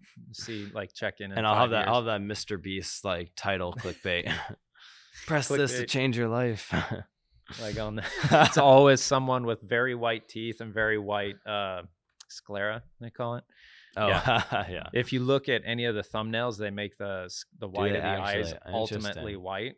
Yeah, yeah. Mr. Beast always like that too. And that's crazy. Have you listened to interviews with him? Of course, yeah. Just absolute gaming the system. Like, and good for him. It's interesting. Like, he's doing what he wants to do, and he's doing it. Like, he's created a business, like just an insane business model out of just YouTube videos. You know, if you told your mom, you know, now I'm going to do YouTube videos. Like, no, you're not. You're going to be hopelessly broke and ridiculous. It's $1 billion later. Like, hey, when do you got to say no? Wow. Yeah. Anyways, crazy. Check out Kobi Kahn at Kobi.Kahn, KAHN. Dude's going to Israel for the next year. Yeah. So should have some really cool stuff. Oh, I'm definitely going to take some awesome pictures and videos. I will be following along and commenting. Oh, sweet. and I will be jealousizing your adventure abroad. I think I'm going to try to do a day in the life of an EMT. We'll see if they let me take a GoPro strapped to my chest, but I wonder like how much you can you know translate the experience from Israeli to American. Yeah, you know, the reality. I'll do my best to find like the actual on the street what it's like. Yeah. So yeah, it's great. Such a beautiful place. Mm-hmm. I need to go sometime. So. Oh, definitely. Cool. Well, thanks for coming down. Yeah, thank you.